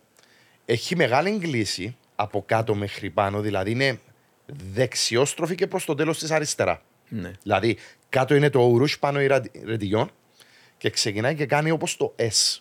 Είναι πολύ μεγάλη η κλίση που έχει. Είναι πάρα πολύ απότομο το ύψος. Εγώ την είδα και από πάνω και από κάτω. Μου έριχε και ένα ωραίο περιστατικό, το 11 που είχα πάει. Ήταν η μάχη τότε της Ferrari με τη Red Bull. Πιλότοι ήταν τότε στη συγκεκριμένη μάχη. Ο Μάρκ Βέμπερ για τη Red Bull Racing και ο Φερνάντο Αλόνσο για τη Ferrari. Ήμουν στο κάτω σημείο στην O Rouge κυριολεκτικά και τους βλέπω να έρχονται και λέω: Υπάρχει μάχη, αλλά λόγω του ότι είναι και στενός σχετικά το κομμάτι εκεί, λέω είναι αδύνατο να κονταροχτυπηθούν στη μέση της στροφής. Και βλέπω τον Μακ Βέπερ να βγαίνει από την, στην αρχή ε, έτσι, την εσωτερική, που γίνεται στο τέλος εξωτερική, και να μπαίνει εκεί και να προσπερνά στη μέση της συγκεκριμένης στροφής στον Φερνάντο Αλόνσο. Ήταν, έγινε viral η συγκεκριμένη στιγμή. Ακόμα υπάρχει στα highlights της Φόρμουλα 1. Ήμουν πάρα πολύ τυχερός που το είδα ζωντανά μπροστά μου. Και δεν είχα κάτι να μου κρύβει τη θέα ή κάποιον άλλον οπαδόν ή κάποιο δέντρο ή κάτι. Ήταν σαν να έγινε μπροστά μου. Και είπα, ο Θεός μου το χάρισε αυτό το Ναι, στιγμιότυπο. Επειδή εκεί που λέει ο Σπύρος, ε, ο- όταν βλέπεις τις κερκίδες, βασικά είναι η Λασόρς, κατεβαίνει στην ε, την κάθοδο για να πάει στην Ορούς. Ήταν η παλιό start-finish line της Φόρμουλα 1. Στο τέρμα που τελειώνουν οι κερκίδες υπάρχει ένα σημείο το οποίο είναι ο κάμεραμαν και επίσης είναι και κάποιοι φωτογράφοι. Που υπάρχει ένα σημείο αρκετά στενό που μάλλον στις εποχές μας μπορούσαν να πάνε οπαδοί ακόμη που μπορούσες κυριολεκτικά να μπεις μεταξύ, να σε χωρίζει ο ρούς, μία μπαριέρα περίπου ένα μέτρο από την πίστα. Είναι σε Και ναι, κυριολεκτικά. Μάρια, συγγνώμη, σε εκείνο το σημείο, εκείνες τις εποχές που λες, και ο κόσμος αυτό πρέπει να το βάλει στο μυαλό του. Όπως έκανε στην κάθοδο πριν ξεκινήσει το αριστερά της όρου, απέναντι ακριβώς υπήρχε μπετόν τείχος. Δηλαδή, ερχόσουν με 300 χιλιόμετρα την ώρα και έβλεπες τείχο. Και τα λες και έκανες βήθηση κατά, διο, κατά διοκτικού αεροσκάφους μέσα στους τείχους. Από τη μια το ατσάλι, από την άλλη το μπετόν. Και ανέβαινα. Τώρα είναι διαφορετικό φυσικά. Εντάξει. Ε, πολύ, πολύ πιο ασφαλή η ορούς. Ναι, είναι μία από τις πιο ωραίες εμπειρίε που μπορεί να έχει κάποιος οπαδός που του αρέσει η Φόρμουλα 1 είναι να δει το ανέβασμα της όρου. Και το συστήνουμε, εντάξει, εποχές τώρα που ήταν και πιο φτηνά, ρε παιδιά, δεν ξέρω Ναι. πώ στοιχίζει σήμερα. Κάτι άκουσα κάτι τρελές τιμές 900 ευρώ. Αλλά 300 ευρώ πιο παλιές εποχές, πριν ε, 15-20 χρόνια που πηγαίναμε τότε στο ΣΠΑ, ε, να έχεις την ευκαιρία να καθίσεις. Το, το, παροτρύνουμε κάποιον να κα- τα καταφέρει να το κάνει αυτό, να καθίσεις σε όσα πιο πολλά σημεία της όρου. Δηλαδή, αλλιώς βλέπεις τη στροφή όταν είσαι από πίσω από τα μονοθέσια και ανεβαίνουν το λόφο, αλλιώς είσαι το να είσαι πάνω στην ίδια τη στροφή. Εγώ αγαπημένη μου ε, θέση είναι να βλέπεις τα μονοθέσια από πίσω. Δηλαδή είσαι- να είσαι κάτω στο, στον πάνω του λόφου και να βλέπεις που ανεβαίνουν από πάνω και σε χτυπάει γύρω στο- τότε ο ατμοσφαιρικός ο, ο ήχος. Θυμάμαι 2000, το 2000, θυμάμαι στη βροχή στα προγραμματικά να είχα. Δεν θυμάμαι τώρα, ε, ερχόταν ένα μονοθέσιο, δεν θα αποκαλύψω ακόμα ποιος, και τον βλέπω και τον ακούω μάλλον κυρίως να περνά από την όρους στο βρεγμένο, χωρίς να σηκώνει το πόδι του από τον γκάζ και να ανεβαίνει εκεί τον λόφο και να, να μελούζει. Να, να, να, να έρχεται το νερό πάνω σου. Να μελούζει με νερό και να σκύβω και να πιάνω το βρεγμένο μου σημειωματάριο και να σημειώνω το όνομά του. Δεν ήταν ο Σούμαχερ, δεν ήταν ο Μπαρικέλο με τη Ferrari, τη παντοδύναμη τότε Ferrari που ήταν και οι δύο άσοι στο βρεγμένο. Σημειώνω το όνομα Giancarlo Fisichella με την Benetton. Τόλμη στο ΣΠΑ. Ε, εμπειρίες που μένουν στο μυαλό σου και λες ρε παιδί μου ναι, ε, το είδα, το ζήσα αυτό και δεν το ξεχνάω ποτέ. Εντάξει, ε, είναι, είναι, θέλουμε το ΣΠΑ και θέλουμε να βλέπουμε και αγώνες στο βρεγμένο στο ΣΠΑ ε, και να μην περιμένουμε να στεγνώσει εντελώς η πίστα για να δούμε κούρσες. Προ- προσωπικά, εγώ πιστεύω και εσείς το ίδιο. Πίστες όπως το Spa, η Monza, το Silverstone, ε, η Suzuka, είναι οι πίστες οι οποίες βλέπουμε Φόρμουλα 1, είναι οι πίστες οι οποίες μπορεί να μας ξυπνήσουν ώρα 5 το πρωί για να δούμε ένα ε, Τέλειο. Ιαπωνέζικο Grand Prix. Δεν έχουν πρόβλημα με τις καινούργιες πίστες, αλλά το πάντρεμα μιας παλιάς πίστας, ειδικά κάποιου που του αρέσει η ιστορία, γνωρίζοντας το Spa ήταν μια πίστα που κέρδισαν αυτοκίνητας όπως ο Jim Clark, ε, ο Bruce McLaren. Ε, με την Lotus ο Clark, με την McLaren Ακριβώς. δική του. Μια πίστα η οποία έχει τόση μεγάλη ιστορία, κάνει πολύ πιο ρομαντικό έναν αγώνα και πόσο μάλλον να επισκεφθείς το Spa για να δεις στροφές, για να δεις ε, ε, σημεία τα οποία έτρεξαν κάποιοι θρύλοι του αστρήματος. Αυτό είναι που σε. Με, με, με βάζεις στον πειρασμό τώρα. Ξεκίνησε το πρώτο βελγικό Grand Prix στο ΣΠΑ το 1925, αλλά αν πας πριν από 90 χρόνια, μια από τις αγαπημένες μου ιστορίες, πριν από 90 χρόνια, το 1933, στο παλιό ΣΠΑ, ο Τάτσιο Νουβολάρι θα οδηγούσε για την Scuderia Ferrari του Έντζο Ferrari με αυτοκίνητο βεβαίως Alfa Romeo. Οδηγεί την Alfa Romeo στα δοκιμαστικά ο Νουβολάρι και δεν του αρέσει το μονοθέσιο. Και πάει και τολμά και βρίσκει εκείνη την πασίγνωστη μορφή της Ιταλίας, τον Έντζο Φεράρι, τον θρύλο, και του λέει: Θέλω να αγωνιστώ με μια Maserati. Φανταστείτε σήμερα τον Χάμιλτον να πάει να βρει τον Τότο Βουλφ και να του πει: Δεν μ' άρεσε η Mercedes, θέλω να οδηγήσω μια RB19 από τη Red Bull. Έτσι έκανε ο Νουβολάρη τότε. Και πήγε, και ξέρεις, η, η επιλογή του τότε ήταν η εξής: Ότι η Alfa Romeo, Alfa Romeo Monza νομίζω ήταν το 33, το μοντέλο, δεν είχε την υποδύναμη της Maserati και ο Νουβολάρη ήθελε περισσότερα άλογα, αλλά όσον αφορά τη συμπεριφορά του μονοθέσιου, η Maserati 8C η λεγόμενη ήταν διαβολική. Δηλαδή δεν είχε το, το κράτημα τέλος πάντων, αλλά επέλεξε την υποδύναμη ο Νουβολάρη, mm-hmm. ένας μαέστρος του Βολάνου Νουβολάρη, έπεισε τον Έντζο Φεράρι να, να υποβάλει συμμετοχή κάτω από. Και, και πραγματικά, παιδιά, υπέβαλε συμμετοχή ως σκουτερία Ferrari με μονοθέσιο Μαζεράτη. Το 33 μιλάμε τώρα. Ε, πήρε το αυτοκίνητο Νουβολάρη πριν από την κούρσα μαζί με τον ε, παλιό του συνοδηγό μηχανικό, τον ε, Ντέτσιμο Κομπανιόνι, στη Λιέγη και τροποποίησαν όσο γίνεται το μπροστινό μέρο του σασί και το έκανα σπύρο έτσι πιο, πιο stiff έτσι, για να, για να μην είναι τέλος πάντων να βελτιώσουν λίγο τη συμπεριφορά του. Προφανώς ήταν για να βελτιώσουν τη συμπεριφορά της μύτης Ναι, ναι, ναι, ναι. ναι. και να έχει υπεστροφικό σταματήσουν- μονοθέσιο ναι. για να κάνει rotation να μπορεί να στρίβει το, καλύτερα. το ρόλο ακριβώς και να Ναι. το βοηθήσουν το, ναι, με το Ναι. στήλο οδήγησης του Νοβολάρη τέλος πάντων και να, να μην μακρηγορώ άλλο. Κέρδισε την κούρσα ο Τάτσιο Νοβολάρη. Η μοναδική δεν ήταν. Η μοναδική φορά θα έλεγα πως ήταν που κέρδισε σκουτερία Ferrari με μονοθέσιο Μαζεράτη στο ΣΠΑ, αλλά αν ψάξει κανείς και το 1956 κέρδισε ο Βρετανός ο Πίτερ Collins πάλι για τη σκουτερία Ferrari με ένα μονοθέσιο Μαρέτη Lancia. Lancia, ναι. Ναι, ναι. Άρα, άρα είναι φορές που. ε, Εντάξει, η σκουτερία Ferrari κέρδισε με μονοθέσια της Αλφα Ρωμαίο, με μονοθέσια της ε, Μαζεράτη, της Lancia και βεβαίως με τα δικά της. Ήταν το Lancia D D50. D50, Σχεδιασμένο ναι. από τον θρελικό Βιτόριο Γιάννο. που δεξιά-αριστερά στα deposito. Archports. Αν τα Η ονομάζουμε, εποχή ήταν το ξεκίνησε. deposito. Ναι, ναι, ναι. Ήταν μια κινητή η, βόμβα. η, η Lancia νομίζω τώρα τα είχε το 55 ως εργοστασιακή ομάδα. Τα είχε εκείνα τα. τα δεν παίρνω όρκο τώρα, έκανε μια τροποποίηση η Ferrari, αλλά ε, αρχικά τα είχαν. είχαν ε, deposit, ήταν, ήταν deposit, δεν ήταν deposit καυσίμων αρχικά νομίζω, το deposit ήταν πίσω. Και όταν ανέλαβε η Ferrari τα αυτοκίνητα το 56, τα εντός αγωγικών τα δανείστηκε και τα κληρονόμησε από την Lancia, ε, έβαλε τα deposit στο πλάι για να αλλάξει την κατανομή βάρους του αυτοκινητου Δηλαδή να μην είναι τέλος πάντων το, το βάρος κάπου έτσι.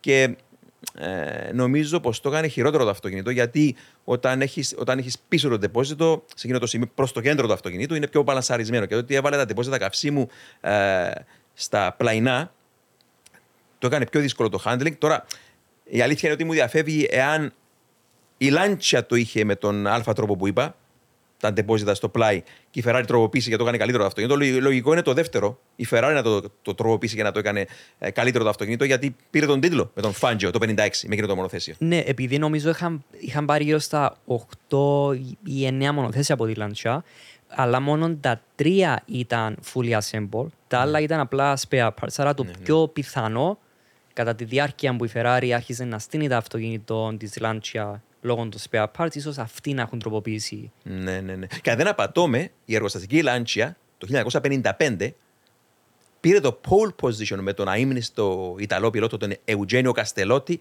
ενάντια στις δύο υπερβολίδες της Mercedes των θρύλων Juan Manuel Fangio και Sterling Moss, αυτό το κρατώ από τον Καστελότη, πώ κατάφερε να πάρει pole position σε εκείνη την πίστα, το, τη γνήσια του Spa Francorchamps 14 χιλιόμετρα με την Lancia από τι δύο ασημένιε βολίδε. Ε, εντάξει, είναι, είναι μικρέ ιστορίε που μπορεί να τις ψάξει κάποιο αυτέ, αλλά είναι αυτά τα, μ, τα λέω, αν- ανδραγαθήματα που πέτυχαν κάποιοι με κίνδυνο τη ζωή του και είναι ιστορία με χρυσά γράμματα τα οποία εντάξει τώρα. Ποιο θα ψάξει, ποιο πήρε το pole στο Spa το 55 και με ποιο αυτοκίνητο. Ή- ή- ή- Ήταν οι εποχέ που αν το μονοθέσιο δεν προσαρμόζεται στην πίστα, μπορεί ο οδηγός να προσαρμοστεί το μονοθέσιο στην πίστα για το λόγο ότι η υπεροχή του μονοθεσίου στον νίκη ήταν λιγότερη σε σχέση τώρα που μπορεί να πω είναι έναν 80% είναι τη μηχανή να έχει ο πιλότος. Παιδιά, της παρασ... επιτυχίας. πα- παρασυρθήκαμε όντως με την μαγεία του ΣΠΑ, αλλά έτσι για να συνεχίσουμε λίγο την, ε, και με τις ομάδες. Ε, πάμε και προς McLaren. Η McLaren λέγαμε, παιδιά, ότι μας εντυπωσίασε Silverstone και ακόμα παραπάνω Ουγγαρία, που δεν περιμέναμε σε μια πίστα που δεν αρμόζει το μονοθέσιο να συνεχίζει να ε, χτυπά θέση στο βάθρο. Δύο συνεχόμενες δεύτερες θέσεις. Πήγαμε στο ΣΠΑ, περιμέναμε τη McLaren να λάμψει σε μια πίστα που και ο Νόρις, μισός Βρετανός, μισός Βέλγος σε πάτριο έδαφος, ότι θα έκανε τα μαγικά του, ειδικά στο βρεγμένο. Δεν το πέτυχε αυτό η McLaren και σε δεύτερο βαθμό ιδιαίτερα ο Νόρις, και θα εξηγήσουμε. Η McLaren δεν το πέτυχε γιατί, όπως προείπαμε, επέλεξε από την αρχή μια στρατηγική ε, ρύθμισης του setup με υψηλή κατώθηση, ότι θα έβρεχε μάλλον την Κυριακή και ότι θα είχε την υπεροχή, ειδικά στο κεντρικό τμήμα της πίστας, που είναι η πιο κρίσιμη στροφή του γύρου, που δεν είναι ο Ρούς, είναι η Λεπουχόν, εκείνη η ατέλειωτη αριστερή στροφή. Αλλά από την άλλη, είδαμε έναν πιάστρι εξαιρετικός μεν να προκρίνεται δεύτερος στο sprint, να τερματίζει δεύτερος και στην κούρσα εκείνη α, και να επισκιάζει τον μισό Βέλγο Νόρις στην υπέροχη πίστα του ΣΠΑ. Τρία θαυμαστικά, αλλά από την άλλη να πιστώσουμε τον Νόρις και να θυμηθούμε ότι Παρασκευή πρωί νομίζω ήταν. Βγήκε εκτός πίστας που πάνω στην. ε, Πού ήταν, πάνω στην Πούχον. Δεν θυμάμαι τώρα, είπα σταυλό. Ε, και κατέστρεψε, εν πάση περιπτώσει, κατέστρεψε το πάτωμα του μονοθέσιου. Και τι ήταν αυτό, το σύνδρομο του. Τέλος πάντων, το είδα- πού το είδαμε αυτό, φέρος παιδιά επίσης, από τον Φερνάντο Αλόνσο στο σπίτι του. Ναι. Στον Grand Prix της Ισπανίας στην Καταλωνία. Από το, πάλι από την Παρασκευή, κατέστρεψε, κατέστρεψε το πάτωμα της Αστον Μάρτιν. Και τι θέλω να πω, ότι όπως συμβιβάστηκε ο Αλόνσο η κούρσα του στην Καταλωνία φέρος, έτσι συμβιβάστηκε και η κούρσα του Νόρι στο ΣΠΑ λόγω εκείνης της της ζημιάς στο πάτωμα που σε μια πίστα όπως το ΣΠΑ, ειδικά δεν θα μπορούσε να είναι αποτελεσματικό καθόλου το μονοθήσιο στα δικά του χέρια. Ε, να σημειώσουμε ότι η McLaren ε, γνώριζε ότι υπήρχε ένα ρίσκο στο ΣΠΑ για το λόγο ότι έχουν φέρει υφιστάμενο πίσω πτερίγιο με περισσότερη κλίση. Γι' αυτό ήταν. Πόρτα. Η, ναι, γι' αυτό, γι' αυτό ήταν η πιο γρήγορη ε, στο. Κεντρικό μια από τις τμήμα. πιο γρήγορες ομάδες ε, στο κεντρικό σημείο, στο Sector 2, που έχουν την πάρα πολύ γρήγορη αριστερόστροφη ε, λεπουχών. Ε, φυσικά γνώριζαν ότι θα είχαν στι ευθείες Camel Strait, Sector 1, Blanchimont, Sector 3.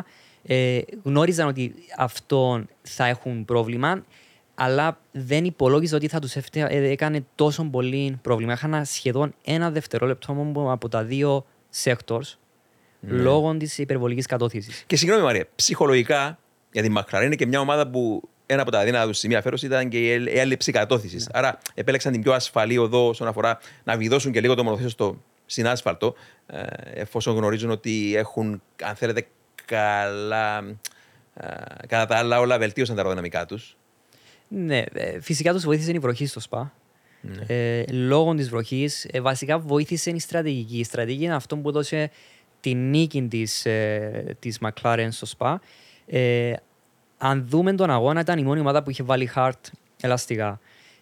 Ο λόγος που είχα βάλει hard ήταν επειδή. Συγγνώμη, η νίκη της McLaren στο ΣΠΑ, μιλάς Ε, για το. Όχι, εννοώ, εννοώ ε, η- το ότι είχαν φτάσει στους πόντους στο ΣΠΑ ήταν λόγω στρατηγικής το, το ότι είχαν πετύχει η McLaren. Αν δεν υπήρχε η βροχή, ε, η McLaren δεν θα ήταν στους πόντους στον Grand Prix του ΣΠΑ για το λόγο ότι γνώριζαν οι χαμηλές, οι, οι κλήσεις των πτερυγίων θα έχαναν πάρα πολύ ε, στροφές, το γνώριζαν.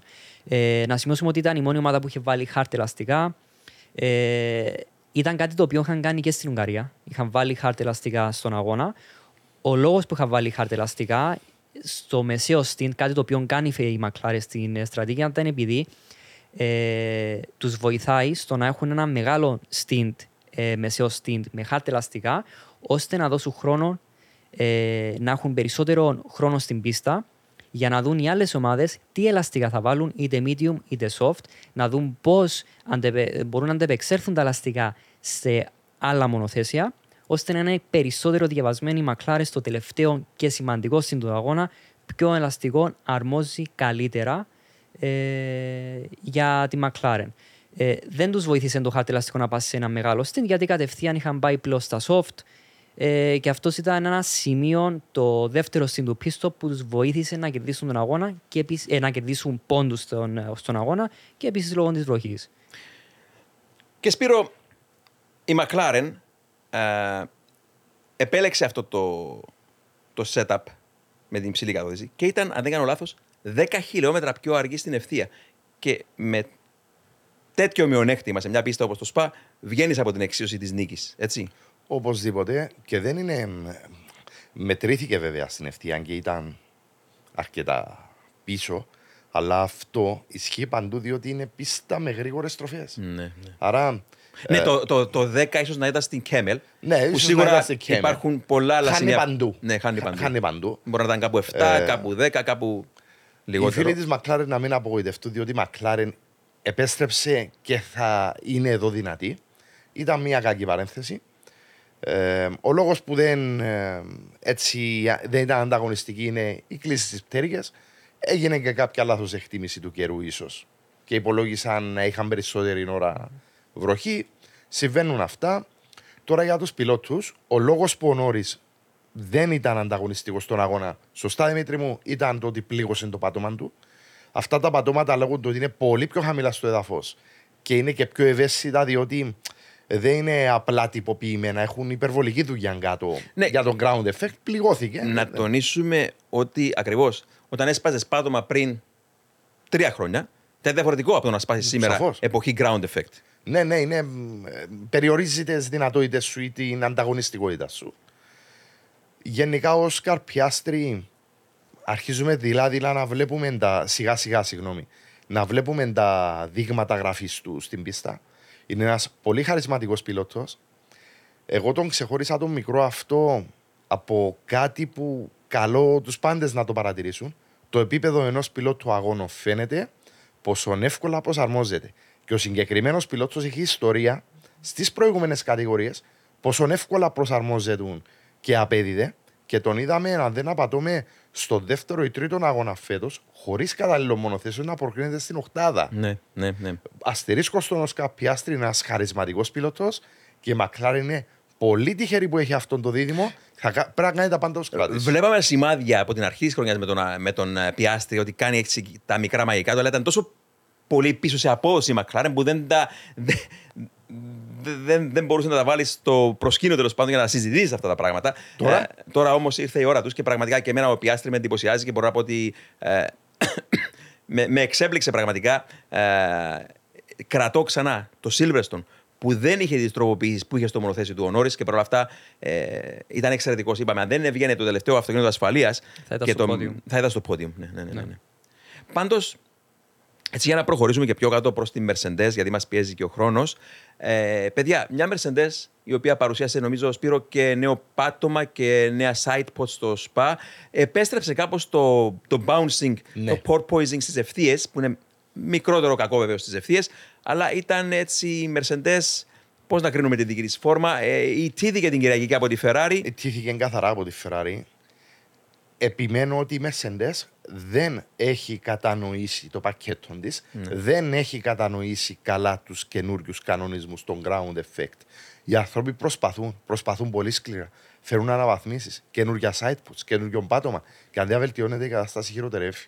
Ε, Μα- συγγνώμη, Σπύρο, μπορούμε να πούμε ότι η Ferrari προσπαθεί να κατανοήσει πώς λειτουργεί το μονοθέσιο της με τα ελαστικά Ναι. και η Mercedes προσπαθεί περισσότερο να κατανοήσει τα αεροδυναμικά της, δηλαδή τα προβλήματα που έχουν οι δύο ομάδες. Ναι. Δηλαδή η, η Ferrari έχει λιγότερη εντό αγωγικών έγνοια για τις τροποποιήσει που κάνει όσον αφορά τις ίδιες. Τα ίδια τα αεροδυναμικά, αλλά το πώς δουλεύουν αυτές οι τροποποιήσει με τα λάστιχα, Ναι. αυτό είναι που ξύνει το κεφάλι η Ferrari από πίστα σε πίστα, που βλέπουμε αυτή την αστάθεια στην απόδοση, ενώ η Mercedes είναι κάπως πιο έτσι από πίστα σε πίστα, τους βγαίνει τέλος πάντων από μαύρο άσπρο.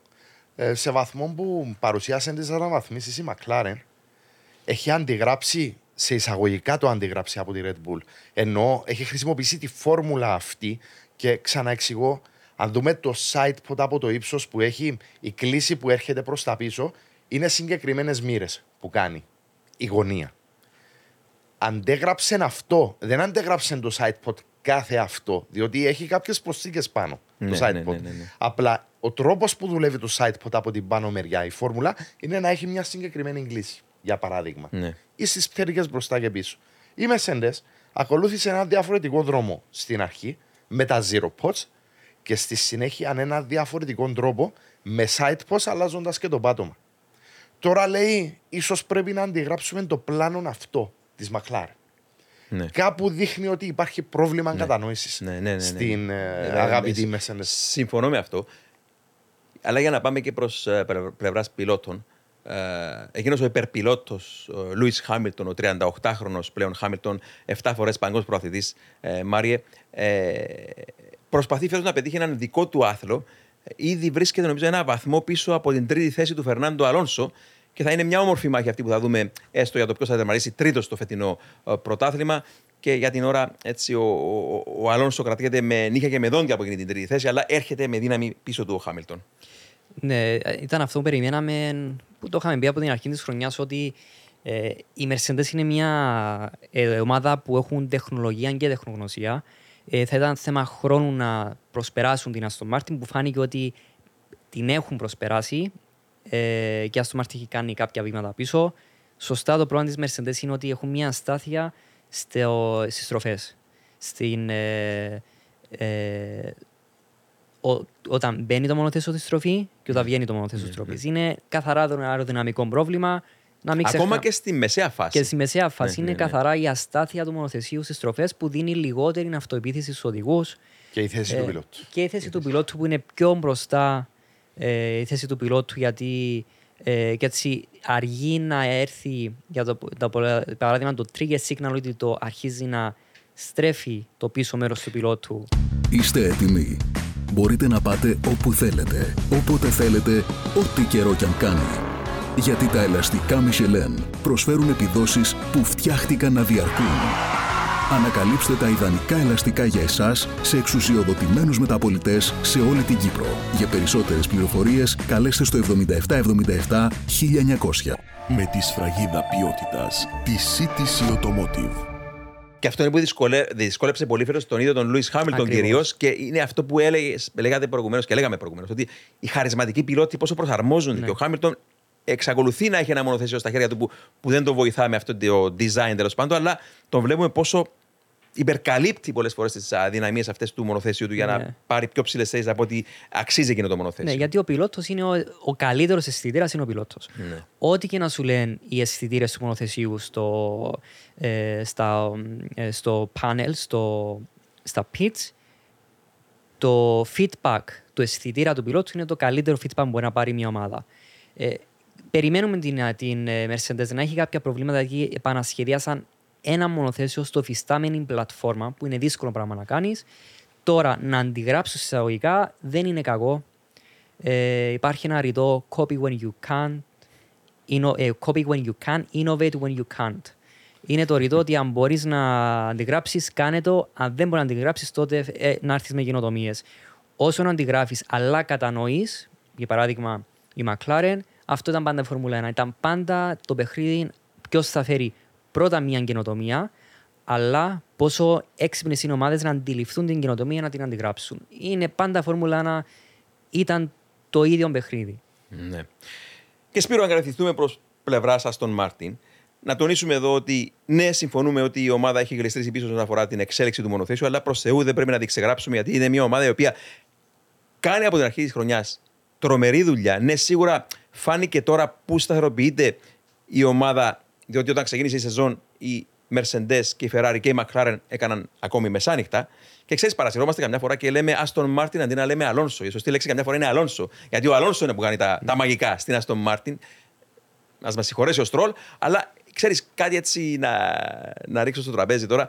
Ε, Εκείνος ο τρομερός Φερνάντο Αλόνσο, ο οποίος ξεκίνησε στα 41 του χρόνια, προκρίθηκε ένατος στο ΣΠΑ και την επόμενη μέρα στα 42 του χρόνια τερματίσε πέμπτος. Αυτός ο 42χρονο νεαρός νομίζω βελτιώνεται διαρκώς. Είναι αυτό που έπρεπε να έχει ο Αλόνσο εδώ και χρόνια. Μια ομάδα να τον υποστηρίζει πλήρως. Ένα σοβαρό ιδιοκτήτη που να θέλει να επενδύσει. Ένα τεχνολογικό κέντρο ανεπτυγμένο όπως είναι η καινούργια του αεροσύραγγα. Και έναν διευθυντή αεροδυναμικών όπως τον Ταν Φαλός. Είναι ένας συνδυασμός φοβερός. Μπορεί να έχουν γλιστρήσει με τη βοήθεια, σε εισαγωγικά το βοήθεια, των ελαστικών του Silverstone, λίγο πίσω στην εξέλιξη. Το λάθος που έγινε στα προκριματικά τους sprint, αν δεν απατώμε με το στρόλ, που του έβαλαν το με τα κίτρινο. medium. νομίζω είναι sprint ήταν. Το Ναι, ναι, sprint ναι. race. Ε, αυτό δείχνει και μια ανετοιμότητα, έτσι, έναν πανικό. ναι, ναι. Ε, δείχνει λίγο ανετοιμότητα της ομάδας ακόμα. Αλλά να μην ξεγράψει κανένας στην Αστον Μάρτιν. Το βήμα που έκανε πέρσι με φέτος ήταν τεράστιο. Με αυτούς τους παράγοντες που έχω προαναφέρει και ηγέτη το Φερνάντο Αλόνσο στους πιλότους, η ομάδα έρχεται με φόρα. Όσο πιο πίσω τερματίσει μια ομάδα, τόσο περισσότερες ώρες θα κερδίσεις στην αεροσύραγγα, καλά θα μετρήσει υπέρ της. Δηλαδή η αχίλιο πτέρνα θα γι- γίνει προτέρημα πλεονέκτημα στο τέλος. ναι, ναι. Άρα να μην ξεγράφουμε την Αστον Μάρτιν. Μπορεί να μην ήταν έτοιμη ακόμα, είναι η λέξη κλειδί, να ανταγωνιστεί τη Red Bull, αλλά ποιος ξέρει του χρόνου ή το 25 τι θα γίνει. Άρα, ξεκινώντας από το 2024, ε, προσοχή στην, και στην πράσινη αλλά και στην, χ- με το χρώμα του παπάγια McLaren και στην Aston Martin και στην McLaren, οι οποίες λογικά θα, θα βάλουν μια γερή βάση για το μέλλον τους. Έτσι. Η αλήθεια είναι ότι η Aston Martin τρέχει με έναν πιλότο. Ναι. Μέχρι τώρα αυτό έχουμε δει. Ε, έχει γλιστρήσει πίσω. Ε, αν και ήταν ε, σε καλύτερη μοίρα στο, στο Βέλγιο, ασχέτω ότι ήταν 50 δευτερόλεπτα πίσω από τον πρωτοπόρο, πάλι η πέμπτη θέση της Aston Martin δείχνει ότι ήταν σε μια καλύτερη μοίρα. Φυσικά βοήθησαν και οι βροχές στο, στο Βέλγιο. Αλλά αυτό που ε, θέλω να κρατήσω από την Aston Martin ήταν ότι όταν στον προηγούμενο αγώνα η Ουγγαρία μια πίστα που άρμοζε στην Aston Martin που όλοι περιμέναμε ότι θα ήταν η πίστα που η Aston Martin θα ήταν ε, θα είχε την πιο καλή της ε, κούρσα της χρονιάς Και το αντίθετο για τη McLaren. Πιστεύω ότι η, η, η Ουγγαρία δεν θα ήταν η καλύτερη κούρσα της χρονιάς. Ήταν λίγο σοκ για όλους μας, ακόμη και για την Aston Martin, ότι δεν μπορούσαν να φέρουν αποτελέσματα. Αυτό που κρατώ για την Aston Martin ως οργανισμός, αυτό που λέει ο Σπύρος ήρθε, ήρθε για να μείνει η Aston Martin, είναι ότι όταν είχαν μια κακή μέρα στην Ουγγαρία, μπορούσαν απλά να βγουν να πούνε one-off. Εύκολα μπορούν να δικαιολογήσουν μια καλή μέρα. Κακή μέρα. Αλλά ο Mike Crack, ο team principal της Aston Martin, είχε μπει ξεκάθαρα ότι έχουμε μπέσει πίσω, πρέπει να δουλέψουμε σκληρά και δεν είμαστε πλέον ανταγωνιστικοί. Γι' αυτό δείχνει πόσο σοβαρή, ε, πόσο καλή αντίληψη έχει η Aston Martin το που βρίσκεται. Και για μένα, η, όταν μια ομάδα αντιλαμβάνεται τα λάθη, είναι αυτά που σε φέρνουν να γίνεις πρωταθλητής. Και αυτός είναι και ο λόγος, παιδιά, που ο Αλόνσο έφυγε από την Αλπίν. Θα βάλουμε πρώτο, κλείσουμε και την Αλπίν στη συζήτηση μας, γιατί έχουμε μεγάλα νέα εκεί. Είναι ότι ακόμα και αν έβλεπε το φετινό μονοθέσιο της Αλπίν να είναι πιο γρήγορο από τη Αστον Μάρτιν, έχω την εντύπωση πως ο Αλόνσο δεν θα άλλαζε γνώμη. Δεν θα το μετάνιωνε μάλλον που έφυγε από την ε, Αλπίν, διότι μπήκαν διάφορα τώρα εκεί, τα οποία νομίζω πρέπει να συζητήσουμε. Έχουμε καλά νέα και κακά νέα. Να πω την αμαρτία μου η έξοδο του Λορέν Ρώση, του αρχηγού της ομάδας, με χαρομπή. Δεν ήταν ρέισερ ο άνθρωπος. Ε, απέλησε τον ε, Αλέν Πρόστ ε, ε, τέλος του 2021 και ο, ο Αλέν Πρόστ, ο τέσσερις φορές παγκόσμιος προαθλητή της Φόρμουλα 1, ο οποίος ήταν συμβουλάτορας της ομάδας, ενώ ήταν, ενώ ήταν συμβουλάτορας της ομάδας, του απαγόρευε να λάβει μέρος στις αποφάσεις της ομάδας. Και ο Πρόστ δεν, δεν κατηγορεί εύκολα. Πρέπει να τον πιέσει πολύ και μίλησε μέχρι και για ζηλοφ, ζηλοφθονία τότε από τον Ρώση. Ευτυχώς ο, ο Ρώση βεβαίως, παιδιά, τι πείρα είχε προηγουμένως από Φόρμουλα. Ήταν, ήταν καμία πείρα. Ήταν, ήταν ε, οργανωτής των τμήματων των κινητήρων της, ε, του, των Μεγκάν και των, των Ρενό Μεγκάν και Ρενό Κλειό. Άρα φεύγει από τη μέση τώρα ο Λόρεν Ρώση, τον αντικαθιστά ένας άνθρωπος ο οποίος του έχω προσωπικά εμπιστοσύνη, ο Μπρούνο Φαμάν, ο Γάλλος, ο οποίος, αν τον ψάξεις, θα δεις ότι εμείς που παρακολουθούμε τα sports τους αγώνες και το 24ωρο του Λεμάν, είναι ένας άνθρωπος ο οποίος ε, έχει κάνει πολύ καλή δουλειά στην Peugeot και βεβαίως ε, είναι ένας racer. Αυτό από μόνο του δείχνει ότι η Αλπίν λογικά, αν ελέγξουν και τα πολιτικά, θα μπει σε ένα πιο καλό δρόμο. Αυτά είναι τα, τα, τα καλά νέα το ότι φεύγει ο Λοράν Ρώση, αλλά τα κακά νέα είναι ότι αποχωρούν τρεις πολύ σημαντικές κεφαλέ. Ο Ότμαρ Ζαφνάουερ, ο Άλαν Περμέιν ε, και ο Πατ Φράι. Και Σπύρο, η δική σου άποψη; Ο Πατ Φράι ήδη ανακοινώθηκε από τη Williams. Καλά νέα για την αγαπημένη Williams. Η Αλπίν, πρώην Ρενό, ουσιαστικά είναι Ρενό, αλλά με άλλη επωνυμία. Enstone. Enstone. Πάντα λέμε, λέμε εκείνη την βάση ως είναι μαγική βάση του μαγική Enstone. βάση που έφερε και τους δύο τίτλους, το 5 και το 6. Είναι μια ομάδα που υποφέρει οργανωτικά και διοικητικά. Τα ίδια προβλήματα σε μεγαλύτερο ακόμα βαθμό από την ίδια τη Ferrari. Ε, το σασί τους είναι πολύ καλό φέτος. Πολύ καλό, δηλαδή είναι πολύ καλό. Απλά η μονάδα ισχύως τους υστερεί κατά 30 ύπου και γι' αυτόν έχει μια διαφορά έτσι προς τα πίσω Ναι, από ναι, τους ναι, ναι, ναι. άλλου. Οι πιλότοι της είναι υπερταλαντούχοι και οι δύο, και ο Έστεβαν Οκόν και ο Πιερ Γκάσλι. Συμφωνώ. Το να διώχνεις τον τέσσερις φορές παγκόσμιος, πρωτα... πο- παγκόσμιο πρωταθλητή από σύμβουλος σου με κακήν κακός, πραγματικά εγώ δεν μπόρεσα Και ποτέ να συγγνώμη, καταλάβω συγγνώμη γιατί. κακήν κακός, καλά το είπες, το, το, το ξέχασα, αλλά πώς πώς το ανακοίνωσε κιόλας; Ανακοίνωσε την απόλυση του Προστ σε μια ημερομηνία ε, προτού, που, που δεν συμφώνησαν οι δύο. Ανακοίνωσε Ναι. προτού ε, την ημερομηνία που ήθελαν και οι δύο να ανακοινώσουν από κοινού.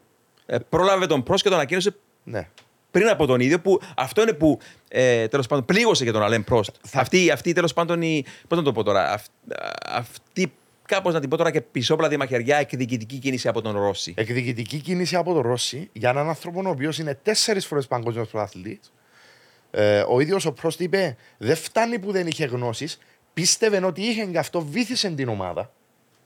Ε, πραγματικά πρέπει να βρεθεί κάποιος και βρέθηκε φαίνεται σοβαρός να μπει στη θέση του ηγέτη για να προχωρήσει η ομάδα. Πάντως, ο Πρόστα αποχωρώντας τότε, τόνισε ότι έχει full εμπιστοσύνη στους ανθρώπους που δουλεύουν στο Enstone στη Βρετανία, κατασκευή σασί της Αλπίν και στην, ε, στο Βίρι Σαντιγιόν, κατασκευή κινητήρα Ρενό για την Αλπίν. Ε, και μ, να πούμε εδώ όμως και ποιους, ποιοι, ποιοι αποχωρούν από την οποία, ποιοι είναι αυτοί που αποχωρούν. Ο Ότμαρ Ζάφναουερ, μιλάμε για έναν ε, διευθυντή ο οποίος είναι καταξιωμένος εξαιρετική η απώλεια. δουλειά του. Μια απώλεια. Μετά, γίγαντας, ο Άλαν Περμέιν. Ε, Μιλάμε για Ένστον από το 1989, σχεδόν 35 χρόνια στην ομάδα αγωνιστικός διευθυντής. Αποχωρεί τώρα κακήν κακό στη μέση της χρονιάς. Και ο, μ, ο Πατ Fry. Φράι, ο οποίος είναι τεχνη- τεχνική κεφαλή της ομάδας, και αυτός αποχωρεί τώρα. Και εκείνο το σχέδιο των ε, 100 αγώνων Μάρε τώρα βομβαρδίζεται. Ναι, κατ' εμένα το σχέδιο των 100 αγώνων πρέπει να επανεκκινήσουν από τον αγώνα 1 στη Μόντζο. Πρέπει να ξεκινήσουν πάλι από την αρχή. Είναι το σύνδρομο του corporate management. Όταν πιστεύουν ότι η, η CEO της ομάδας που ο CEO δεν πρέπει να αγγίζει το τεχνικό κομμάτι της ομάδας, είναι εκεί απλά, όταν το λέω απλά, χωρίς να αποτιμήσω τη δουλειά τους, αλλά η δουλειά του CEO είναι να φέρνεις χρήματα, σπόνσορες, για να γίνονται τα, ωφελήμα- τα, τι- τα, τα θέλω του τεχνικού κομματιού. Ε, το πρόβλημα της ε, Αλπίν, όπως έχεις πει, είναι ότι το corporate group πίστευε ότι μπορεί να ηγηθεί του τεχνικού κομματιού Οι ψευδέσει. η ψευδέστηση, η αλήθεια είναι ότι ο Ρώση δεν ήταν καταρτισμένος να κάνει τη δουλειά που έκανε. Μπορεί να ήταν καταρτισμένος στο management, αλλά δεν ήταν καταρτισμένος να ηγηθεί του τεχνικού κομματιού. Μάρια, νομίζω πως δεν μιλούσε τη γλώσσα των τεχνικών. Ακριβώς. Για να τους κατανοήσει και πόσο μάλλον τους αφήσει ελεύθερους να κάνουν τη δουλειά τους. Που ελπίζω τώρα αυτό να κάνει ο Φαμάν. Ε, ναι, το θωρώ ε, απειρία για τον Ρώση να διώχνει σε έναν Αλέν Πρόστ. Έναν άνθρωπο ο οποίος υπήρξε οδηγός, υπήρξε. Ε, εί- είχε δική του ομάδα στη Φόρμουλα, αναπνέει η Φόρμουλα 1. Ε, που βλέπουμε να, ο Ότμαρ και ο Άλαν να φεύγουν από την ομάδα, είναι καθαρό ότι δεν μπορούσαν να τα βρουν μαζί με το corporate group. Ε, Κατά εμένα είναι ότι χειρότερο μπορεί να γίνει στην Αλπίν. Ε, θεωρούμε ότι θα είναι μια νέα σελίδα, αλλά αυτή η νέα σελίδα νομίζω αναιρεί αυτά στους 100 αγώνες. Δεν λέω ότι μπο- θα αρχίσουν από ε, τον πρώτον αγώνα τώρα, αλλά σε ένα μεγάλο ποσοστό πλέον αναιρεί το, το, το milestone που είχαν για τους 100 αγώνες. Πάντως για μένα έτσι το μεγαλύτερο πλήγμα είναι η αποχώρηση του Άλαν Περμέιν, γύρω στα πόσα, 55 ετών τώρα. Είπαμε, από το 1989 στην ομάδα, όταν τότε ονομαζόταν Μπένετον. Ένας άνθρωπος ο οποίος θυμάται την εποχή που περιγράφαμε στην τηλεόραση τη κούρσες της Φόρμουλα 1, ε, ήταν engineer ε, και του Γιάρνο Τρούλη και του Τζανκάρλο Φιζικέλα. Ξεκίνησε έτσι. ε, και ξεκίνησε πιο χαμηλά βεβαίω και προχώρησε προς αυτή την κατεύθυνση, πρωτού γίνει αγωνιστικός διευθυντής της ομάδας. Και είναι ένας άνθρωπος ο οποίος ήταν πα- πάντοτε ε, βοηθούσε την ο- οποιαδήποτε ομάδα. Όταν λέω οποιαδήποτε ομάδα, επειδή άλλαξε πολλές φορές όνομα. Από Μπένετον έγινε Ρενό, από Ρενό ξανά έγινε Λότους, έγινε ξανά ε, Ρενό Renault, και ε, Αλπίν. Τέλος πάντων, ε, η ίδια ομάδα ήταν πάντοτε. Ναι. Απλά πάντα η δουλειά που έκανε ο Άλαν Περμέιν, παιδιά, ήταν εξαιρετική, έτσι. Ναι, ναι, ναι. Ε, κρίμα να βλέπεις αυτούς τους ανθρώπους ε, να φεύγουν από τέτοιες ομάδες. Ε, ε, κατά εμένα δείχνει ότι το corporate group δεν είχε αντιληφθεί τι είναι ο Alan Permain, τι είναι ο Pat Fry, που είχε κάνει ένα στυλ μικρό στη, στη McLaren. Ήταν ο άνθρωπος ο οποίος είχε οργανώσει τη McLaren. Ναι. Ε, Συγγνώμη, Μάρια, αυτό το, στυλ το μικρό που λες ήταν, ήταν η δεύτερη φορά που πήγες στη McLaren. Διότι ή- ήταν και πιο παλαιότερα στη McLaren για ένα πιο μεγάλο διάστημα ο Pat Fry και ήταν ένας έτσι τεχνικός ο οποίος. Με απλά λόγια, όπω τους λέμε συχνά, ήταν racer. Το αγαπούσε το αγώνισμα και προσπαθούσε να βοηθήσει μια ομάδα τεχνικά να ανέβει πάνω. Ναι, ήταν ένα ε, ε, σημαντικό ε, milestone της McLaren ότι ήταν ο Pat Fry για ένα μικρό χρονικό διάστημα. Ε, Την μέχρι- εποχή που ήσουν εσύ στην Ναι, ομάδα, εποχή- έτσι. μέχρι Μίλησε να μα για έρθει- αυτό την περίοδο, πώς τον είδες; Μέχρι να... Βασικά ήταν ο άνθρωπος ο οποίος έχει έρθει ο Ζακ Μπράουν στη McLaren, είχε αναλάβει το 17 ε, τη McLaren, είχε αναλάβει τη McLaren ως CEO της McLaren. Μετέπειτα ο Ζακ Μπράουν είχε ε, αφήσει τη θέση του ε, μο- να είναι ο CEO ως McLaren Group και πλέον είχε ε, πάρει το κομμάτι να είναι ο, ο CEO του McLaren Racing. Άρα μετά ήταν 100% στο Racing Department που ο Pat Fry ε, βοήθησε στο να, να έρθει μια, ένας, ε, έναν balance στην ομάδα να δουν τι χρειάζεται η ομάδα. Κοίτα, και μετά από το Pat Fry είχαμε δει τον James King να έρχεται μέσα, ο Andrea Seidel να, να είναι, όπως σου είχα πει, ήταν η φωνή της McLaren ο Andrea Seidel, το ότι χρειάζεται η McLaren Η άνθ- Ο άνθρωπος που έβαλε τις βάσεις για Ο- να γευτεί η ομάδα τους καρπούς που Ακριβώς. σιγά σιγά γεύεται τώρα, έτσι. και ο Ανδρέας Στέλλα που τώρα κάνει τα actions της φωνής του Ανδρέα Σάιντολ αλλά όλα αρχίζουν από τον Pat Fry. Ήταν το κομβικό στη σημείο που πλέον άρχισε κατά μένα μια αναγέννηση της McLaren. Ναι, ναι, και ναι, ναι. κρίμα να βλέπεις να φεύγει Και- από την και- Αλπίνα, αλλά ναι, ναι. πολύ τυχερή η Williams που έχει το Πάσχα. Ακριβώς. Και μένει να δούμε που θα πάει και ο Ζάφναουερ και ο Άλαν Περμέιν. Πάντως, μιλώντας προηγουμένως για το 1989 και τον Άλαν Περμέιν, θυμάμαι τότε πιλότης της ομάδας ήταν της Μπένετον τότε στο Enstone. Ήταν δύο Ιταλοί, ο εξαιρετικός Αλεσάνδρο Νανίνη και ο επίσης εξαιρετικός Εμμανουέλε Πύρο. ε, Πέντε φορές νικητής του 24ωρου του Λεμάν με την Audi ο τελευταίος. Ο Αλεσάνδρο Νανίνη για μένα πάνω τον θεωρούσα ως ο Σούμαχερ της εποχής του με τη διαφορά ότι ήταν αλλεργικός στο γυμναστήριο και κάπνιζε ο Νανίνη. Αλλά ήταν ένας πιλότο ο οποίος τον έβλεπες ενάντια στην ε, McLaren Honda, τον Σένα και Prost, με μια Benetton Ford να μπαίνει στο πλευρό τους που και που και να λες ότι αυτός ο άνθρωπος, εάν έχει καλύτερο αυτοκίνητο, θα, θα, θα πάει καλά. Ε, Δυστυχώς η καριέρα του πώ διακόπηκε ένα ατύχημα που είχε με το ελικόπτερο, όταν ήταν ε, τέλος πάντων ο πιλότος που οδηγούσε το ελικόπτερο και το προσγείωσε στην ε, προσωπική του βίλα. Ε, το προσγείωσε πάνω σε ένα έδαφος το οποίο ήταν, δεν ήταν σταθερό και γύρισε η ουρά του ελικόπτερου. Ε, άγγιξε η πίσω τροχαλία και ε, γύρισε ανάποδα το ελικόπτερο και έριξε τους επιβαίνοντες εκτός μαζί για τον Νανίνη και δυστυχώς ένας από τους έλικες έκοψε το χέρι του, του Νανίνη και έτσι τερματίστηκε μια λαμπρή καριέρα. Είχε ήδη υπογράψει, νομίζω, συμβόλαιο με τη Ferrari για το 1991 ο Νανίνη. Αλλά ε, κόπηκε εκεί μια τρομερή καριέρα. Αλλά να πω εδώ έτσι μια όμορφη αστεία ιστορία από την εποχή, την πιο ανέμελη των πιλότων της Φόρμουλα αυτή. Ο Αλεσάνδρο Νανίνη, όπως ξέρουμε όλοι εκείνη την εποχή, σπόνσαρε, χορηγούσε την ομάδα. Ένας από τους κύριους χορηγούς ήταν τα, τα τσιγάρα της Camel. Και ο ίδιος ως καπνιστής, παιδιά, τι έκανε; Έπαιρνε το πακέτο της Camel για να μην κακοφανίσει τους χορηγούς του. Κρατούσε ένα πακέτο Camel και από μέσα τι έβγαζε. Κανείς δεν το ξέρει αυτό. Το αποκαλύφθηκε μετά από χρόνια. Το αποκάλυψε ο ίδιος μετά από χρόνια. Έβγαζε από μέσα Marlboro τσιγαράκι. Κάπνιζε Marlboro. Δεν μπορεί να, μπορούσε να κόψει τη συνήθεια της Marlboro. Και, αλλά για να χαροποιήσει, να μην κακοφανίσει τον ο, χορηγό του, την Camel, έβαζε τα Marlboro σε ένα πακέτο της Camel. Μια όμορφη ιστορία από τα 89-90 ο Νανίνη που ήταν, που ήταν και, ήταν και φανατικός του Εσπρέσο. Άλλες εποχές που οι πιλότοι δεν ήταν. Ξέρεις, ζούσαν και ανέπνεαν μόνο για τη Φόρμουλα 1, αλλά δεν σκεφτόντουσαν, ρε παιδί μου, το αύριο ή να τελειοποιήσουν με εξαίρεση τον Σένα το σώμα και το πνεύμα για να κερδίσουν Grand Prix. Απλά το έπαιρναν έτσι πιο χαλαρά και τους λατρεύαμε. Λοιπόν, αν δεν έχετε κάτι να προσθέσετε, να, να κλείσουμε το επεισόδιο, παιδιά. Άλλη μια φορά, σας ευχαριστώ που ήσασταν Χαρά μου. ε, εδώ μαζί μου. Λοιπόν, ε, ξεκινάει η καλοκαιρινή ανάπαυλα για την ε, Φόρμουλα 1 και για όλους. Θα ανανεώσουμε το ραντεβού μας με τους φίλους ε, σε περίπου ένα μήνα από τώρα. Για άλλη μια φορά να ευχαριστήσουμε τον χορηγό μας, τα ελαστικά της Michelin και την εταιρεία CTC Automotive. Μέχρι την επόμενη φορά, καλό καλοκαίρι και οδηγείτε όλοι με ασφάλεια.